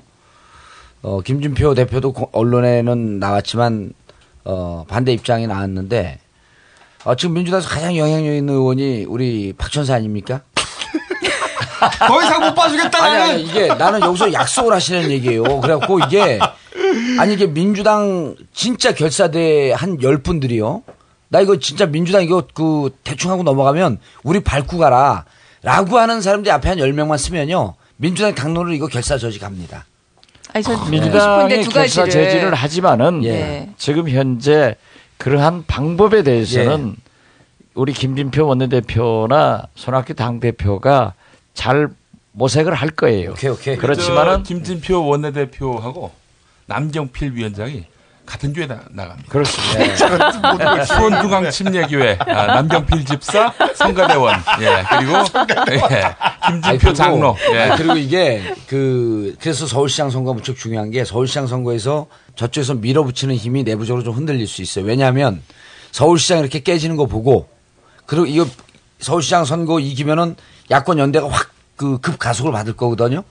그럼 내년에 자기들 이렇게 밀어붙였다가 지역 가서 이거 그 진다 이런 위기감이 오기 때문에 한나라당이 세게 밀고 갈 수 없을 수 있어요. 그래서 저는 26일 날 서울시장 선거가 무척 중요하다. 아, 그렇습니다. 네, 선거 중요한데. 옳은 말씀이에요. 예. 선거 중요한데 힘을, 힘이 빼버렸어요. 예. 사실 지금 국회에 가면은 우리 정봉주 의원 진짜 죄가 큽니다. 이 수도권에서 우리 민주당이 많이 낙선을 해가지고 지금 한나라당 의원들이 거인데 그분들 국회에서 볼 수가 없어요. 다 지역구가 있죠. 다 지역구가 있으니까. 음. 제가 18대 국회에 떨어진 것에 대해서 국민과 아, 국가의 앞날에 심한 점에 대해서 사과드리겠습니다. 공식 사과를 하세요. 예, 예, 공식 사과를 드리겠습니다. 너무했다. 그 대신 꼭 19대 와야 돼요. 예. 아, 그렇게 하도록 많이 노력하겠습니다. 자, 그런데 제 질문은 저 여기서 끝나는 건 아닙니다. 그 민주당이 미디어법 그 굉장히 강렬하게 반대했죠. 열심히 싸웠죠. 공언했습니다. 그 그때는 맞겠다 이렇게 그리고 실제로 그 본회의장에서 그 뭡니까 참 저 정말 잘 싸우셨다고 생각하는데 본회의장에 의원들이 들어가서 그 서로 몸을 묶는 것까지도 언론에 보여주셨다고요. 그러면서 우리 막을 정말 의지가 있다 이렇게 보여주셨던 거예요. 지금 그런 의사 표명이 필요한 겁니다. 그래서 화해강의 다리 폭파 계획 뭐 말씀 좋습니다만 저는 의사 표명이 굉장히 중요하다 이렇게 봐요. 지금. 그리고 그 이 이명박 각하의 FTA는 같은 점도 있고 다른 점도 있을 겁니다. 지금은 그리고 문재인 어, 문천사님께서는 FTA에서 어떤 입장이신지 요거를 마무리해야 어, 얘기가 될 것 같아요. 그리고 이 디테일한 내용은 FTA에 대해서는 따로 한번 따로 한번 예. 어, 일단 28일 좋아요, 너무 급하기 좋아요. 때문에 네. 너무 급하기 때문에 어떻게 막을 건지 얘기하고 있었는데 그 얘기를 해주시고 FTA 얘기를 일단 마무리하죠. 예. 예, 하여튼 뭐 어떻게 막을 것인가라는 점에서도 아까 우리 뭐 정봉주 악마가 얘기했듯이 이번 서울시장 선거 결과가 대단히 중요할 것 같아요. 그러니까 뭐 성패도 중요하지만 또 얼마나 또 압도적으로 이기- 압도적으로 이기느냐 이게 굉장히 중요하죠. 그렇죠. FTA를 막기 위해서도. 예, 압도적으로 이기기만 한다면 어 뭐 정부 한나라당에서 밀어붙이는 힘도 아주 약화될 것이고 반대로 아까 우리 자꾸 어 이정희 이 천사께서 그 민주당 음, 약속해라. 얼마나 이렇게 네. 뭐 이렇게 버티면서 막아줄 것인가에 대해서 자꾸 이제 의구심을 표하시는데 민주당이 막고 방어해내는 버텨내는 그 힘도 굉장히 커지게 되겠죠. 예, 그렇게 뭐 말씀을 좀 드리고 싶고 어 저는 그 이 한미 FTA가 참여정부 때 추진되고 또 타결된 것이긴 하지만 그러나 지금 현 상태에서 이대로 어 우리가 한미 FTA에 대해서 비준하는 것은 저도 결단코 반대합니다. 그 이유는 참여정부 때 타결했던 그 FTA 그 상황하고 지금 너무 많이 달라졌어요. 우선 이명박 정부 들어서 재협상을 통한 추가 양보 그게 너무 컸고요. 어 그래서 아까 박지현 천사 말씀대로 참여정부 때 FTA 그 결과에 대해서는 미국이 다 반대. 다 반대하고 불만을 표시하고 비준하지 않았죠. 그러나 이명박 정부 들어서 그 재협상을 통한 추가 양보 그 이후에는 미국이 전부 다 산중으로 돌아선 거 아닙니까? 그게 에, 양국 간의 유불리를 그대로 어, 보여주는 거죠. 게다가 이것은 정말 정, 이건 몰랐던 것인데 이번에 미국이 FTA를 비준하면서 했던 미국의 FTA 이행법 을 보니까 이 FTA가 미국 내 적용이 미국 국내법에 의해서 상당히 제약되게 돼 있죠. 예. 예, 예. 미국 국내법에 다른 내용이 있으면 FTA가 적용되지 않게끔. 네 네. 음, 그렇죠. 네. 심지어 뭐, 어, 투자자 국가 제소제도 그렇죠. 같은 것도 우리 투자자들은 미국 정부를 상대로 제소하지 못하는 미국 법원에. 그렇죠. 네. 반대는 네. 네. 반면에 우리는 고스란히 오히려 우리 국내법보다 이 FTA가 다 어, 위에 있는 것으로 네. 그렇게 해석하는 거 아니에요? 예, 예. 그러면 ISD. 이, 예, 예. 그러면 이 FTA가 이게 서로 상호적이지도 않고 공평하지도 않은 거예요. 세상에 무슨 이런 조약이 다 있어? 그러면 그것으로 벌써 FTA 양쪽 양국 관계가 평등하지 않고 상호적이지 않은 것이 되는 거예요. 그로 인한 영향이 어느 정도인지 하는 것이 아주 주도 면밀하게 분석될 필요가 있는 것입니다. 하나 더 이제 말씀드린다면 어, 이 FTA라는 것이 우리에게 도움되는 분야들이 많이 있는 반면에 또 피해를 입는 분야들이 많잖아요. 또 피해 입는 분야에 대해서는 그에 대한 또 확실한 또 피해 보존 대책들도 광고돼야 되는데 그 점도 아직 제대로 된 게 없죠. 예. 어쨌든 뭐 그런 어 그런 점에서 어 이 시점에서 현, 현재 상태 그대로의 그 비준 그거는 뭐 돼서는 결코 안 된다고 생각합니다. 여기서 한 가지 더 마지막으로 FTA 넘어가기 전에 그런 그 협상을 이끌어낸 관료들 김종훈. 아, 종훈이 형. 네, 김정은 통상교수 본부장. 어, 노무현 정부에서 사실은 임무를 맡겨서 여기까지 넘어온 사람입니다. 협상 대표였죠. 네. 예. 이거는 어, 노무현 정부에서 책임을 져야 되는 부분 아닌가? 왜 이런 이런 사람을 이 자리에 앉혀가지고? 그 사람 참 건방져요. 게다가 뭐 미국 한국인인지 미국인지 모를 정도로 왜 이 이 분을 거기 써가지고 이런 그 이제 뭐 목소리 줄여 드신다. 예, 예. 그분 그분 개인 개인이 문제가 아니라 또뭐 그 개인적인 품성 뭐 이런 것을 넘어서서 어 제가 겪어 보니까 우리나라의 어떤 그 경제 관료들은 뭐 거의 대부분이 뭐 대단한 개방주의자들이에요. 그리고 어 그냥 뭐 친미를 넘어서서 뭐 숙미 예, 음. 숙미라고 할 정도. 종북이 아니라 종미. 예, 아 종미. 예, 뭐. 아, 예, 뭐. 종북이라는 표현을 안 예, 쓰는 게 좋듯이 예, 종미도 다- 조금 일단 다들- 죽여봅시다. 다들 미국에 가서 숙미로. 유학 생활들을 해서 그런 건지는 잘 모르겠는데, 어, 하여튼 그런 그게 굉장히 강해요. 미국에 유리하게 한다든가 예. 민주당 입장에서 그리고 민주노동당 입장에서 그리고 통합 어, 혁신과 통합 입장에서 이번 선거가 어떤 의미가 있는 건지 음. 한번 짚어주셔야 될 것 같아요. 우리는 야권이 단일화하면은 성공을 했고 분열하면은 졌습니다. 그리고 특히 이번 4.27 재보궐 선거를 통해서 야권 통합이 국민의 명령이고 시대 정신이라고 생각합니다. 그렇기 때문에 통합을 해야 된다. 만약 통합이 안 되면은 최소한 연합연대를 해서 한나라당과 1대1 구도를 만들어 가지고 내년 총선 승리, 정권 교체가 최대의 개혁이고 혁신이다. 그런 면에서 저는 김대중 대통령께서도 말씀하셨지만은 우리 민주당이 마티형으로서 과감한 양보를 통해서 정권 교체에 포인트를 맞춰야 된다. 이런 자세로 나가고 있습니다. 그리고 이번 서울시장의 선거가 바로 그 출발점이고 시금석이 됐다. 그렇게 생각합니다. 뭐 저희도 지금 제가 지방에 가, 가야 되는 우리 민주노동당 후보 당선돼야 되는 거 다 지금 접어놓고 음. 서울시장 선거가 중요하다 이렇게 해서 다 이제 조정을 하고 있는 건데요. 선거가 이 베이스인가요? 지금?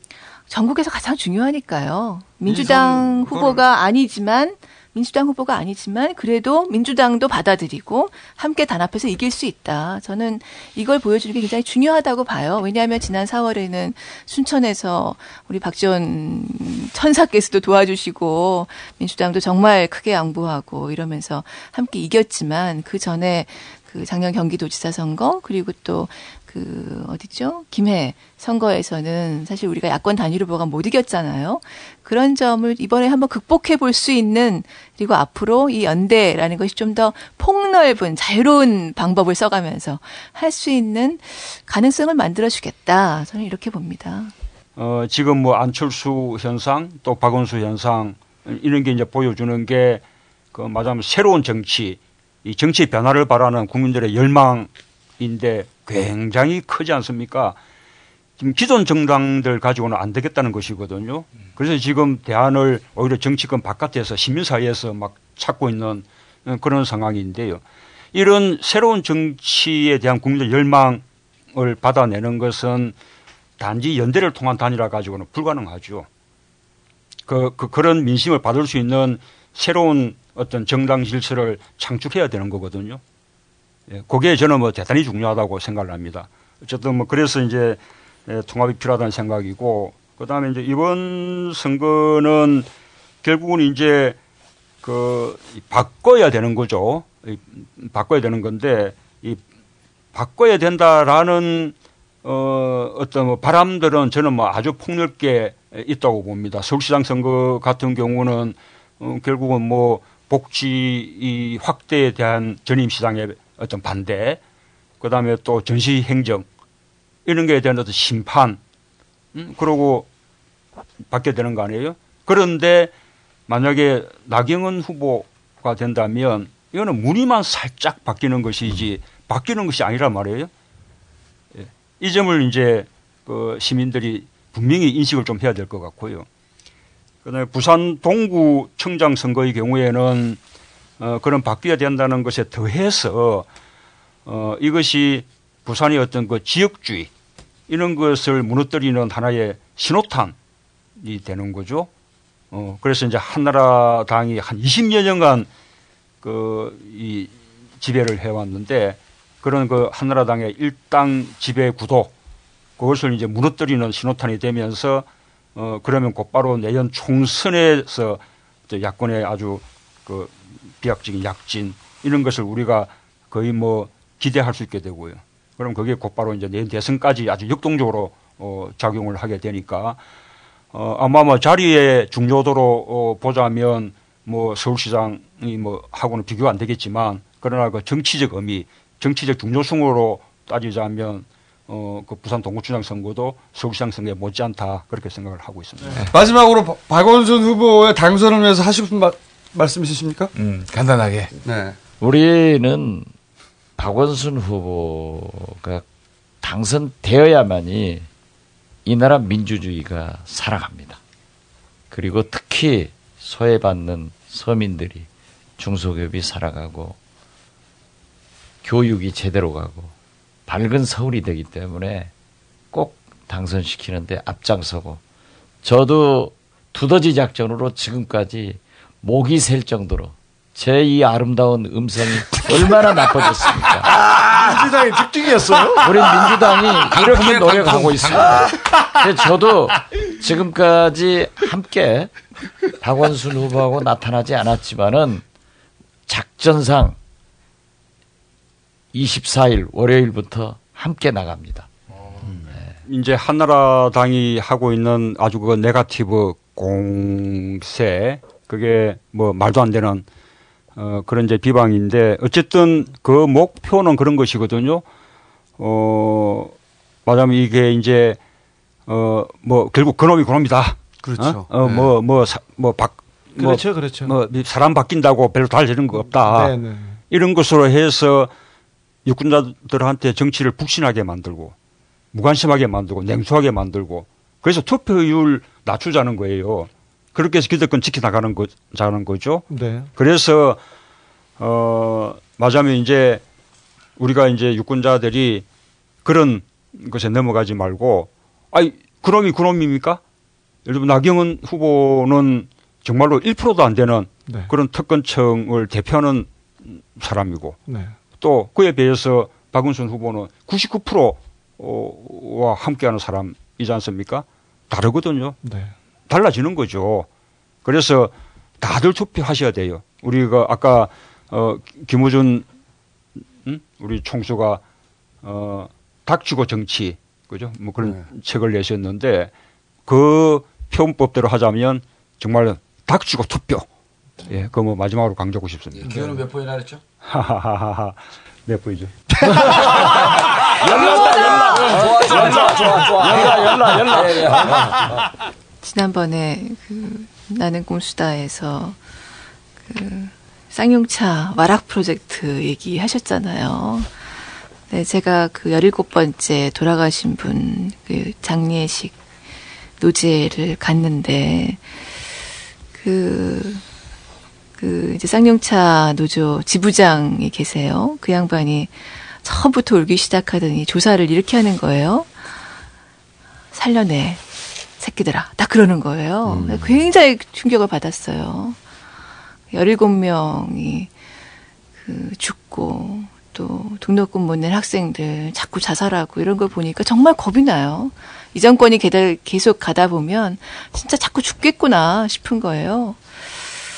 내년 총선에 진짜 이기고 싶다. 음, 굉장히 강렬합니다. 그러려면 서울시장 선거를 이겨야 되고 무슨 수를 써서라도 이겨야 되고 꼭 투표해 주십사. 우리가 정말 살려면 투표해야 된다. 저는 생과 사의 문제라고 생각합니다. 참 재밌는 게 박원순 선거가 민주당도 민주노동당도 어디 소속도 아니에요. 꼼수 소속 절대 아닙니다. 어, 재밌었어. 네, 그런데 졸다가. 이분들이 전부 다 박원순 후보 당선돼야 한다는 게 굉장히 재밌는 희망의 단초가 될 것 같아요. 상식이죠. 네. 알겠습니다. 그러면 오늘 고생하셨고요. 어, 못다한 이야기는 저희가 다시 한번 모시겠습니다. 따로.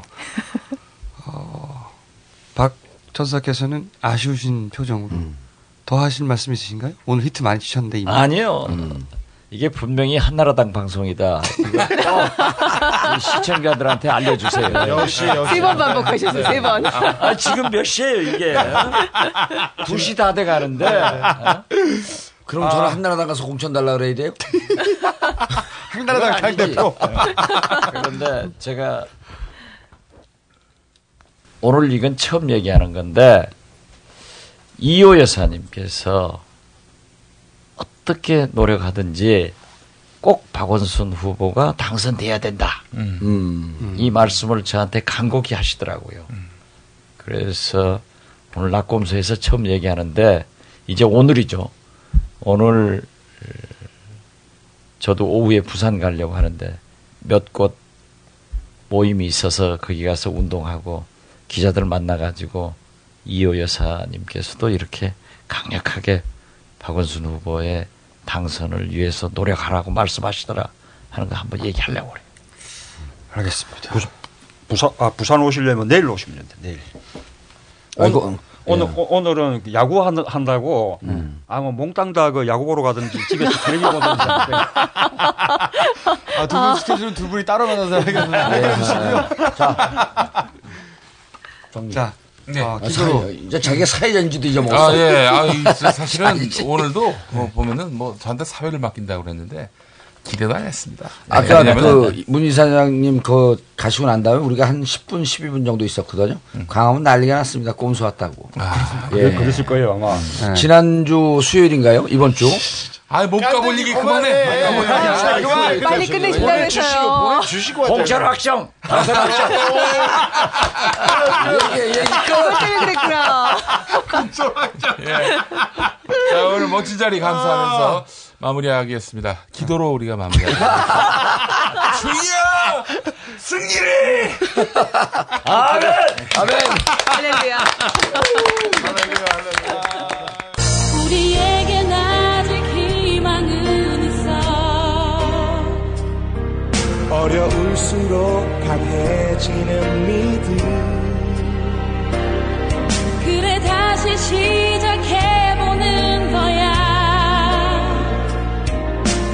태어나는 그런 마음으로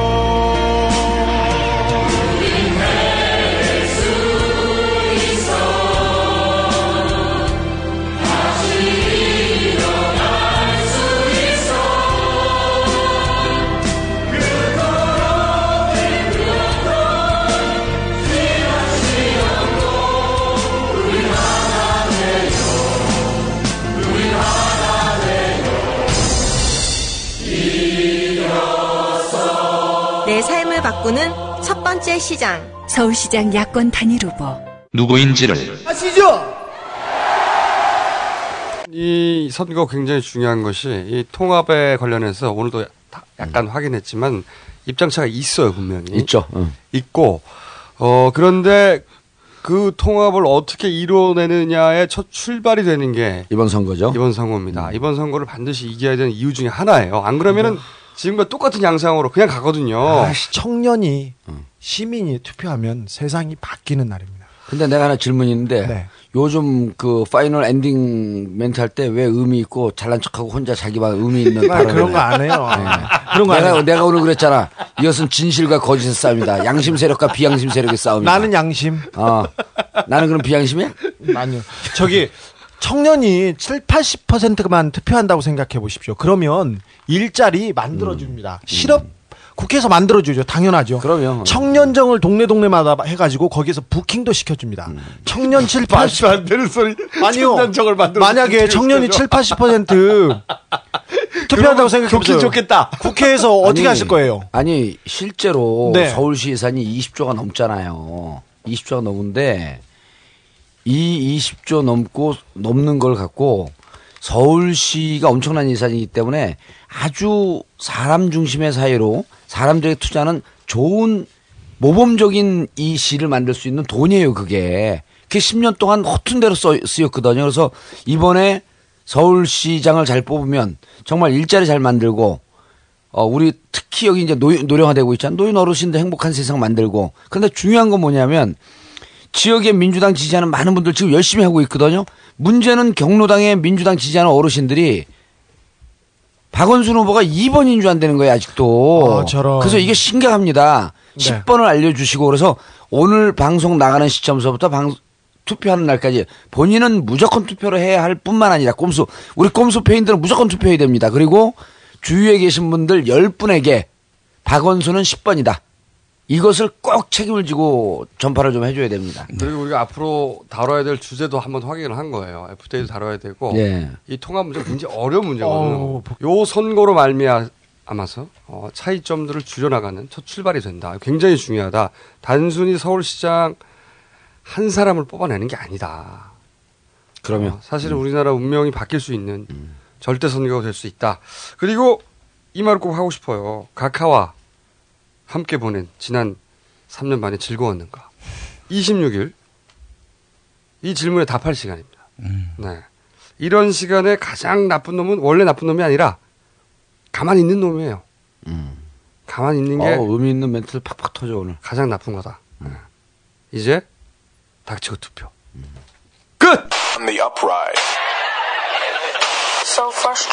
On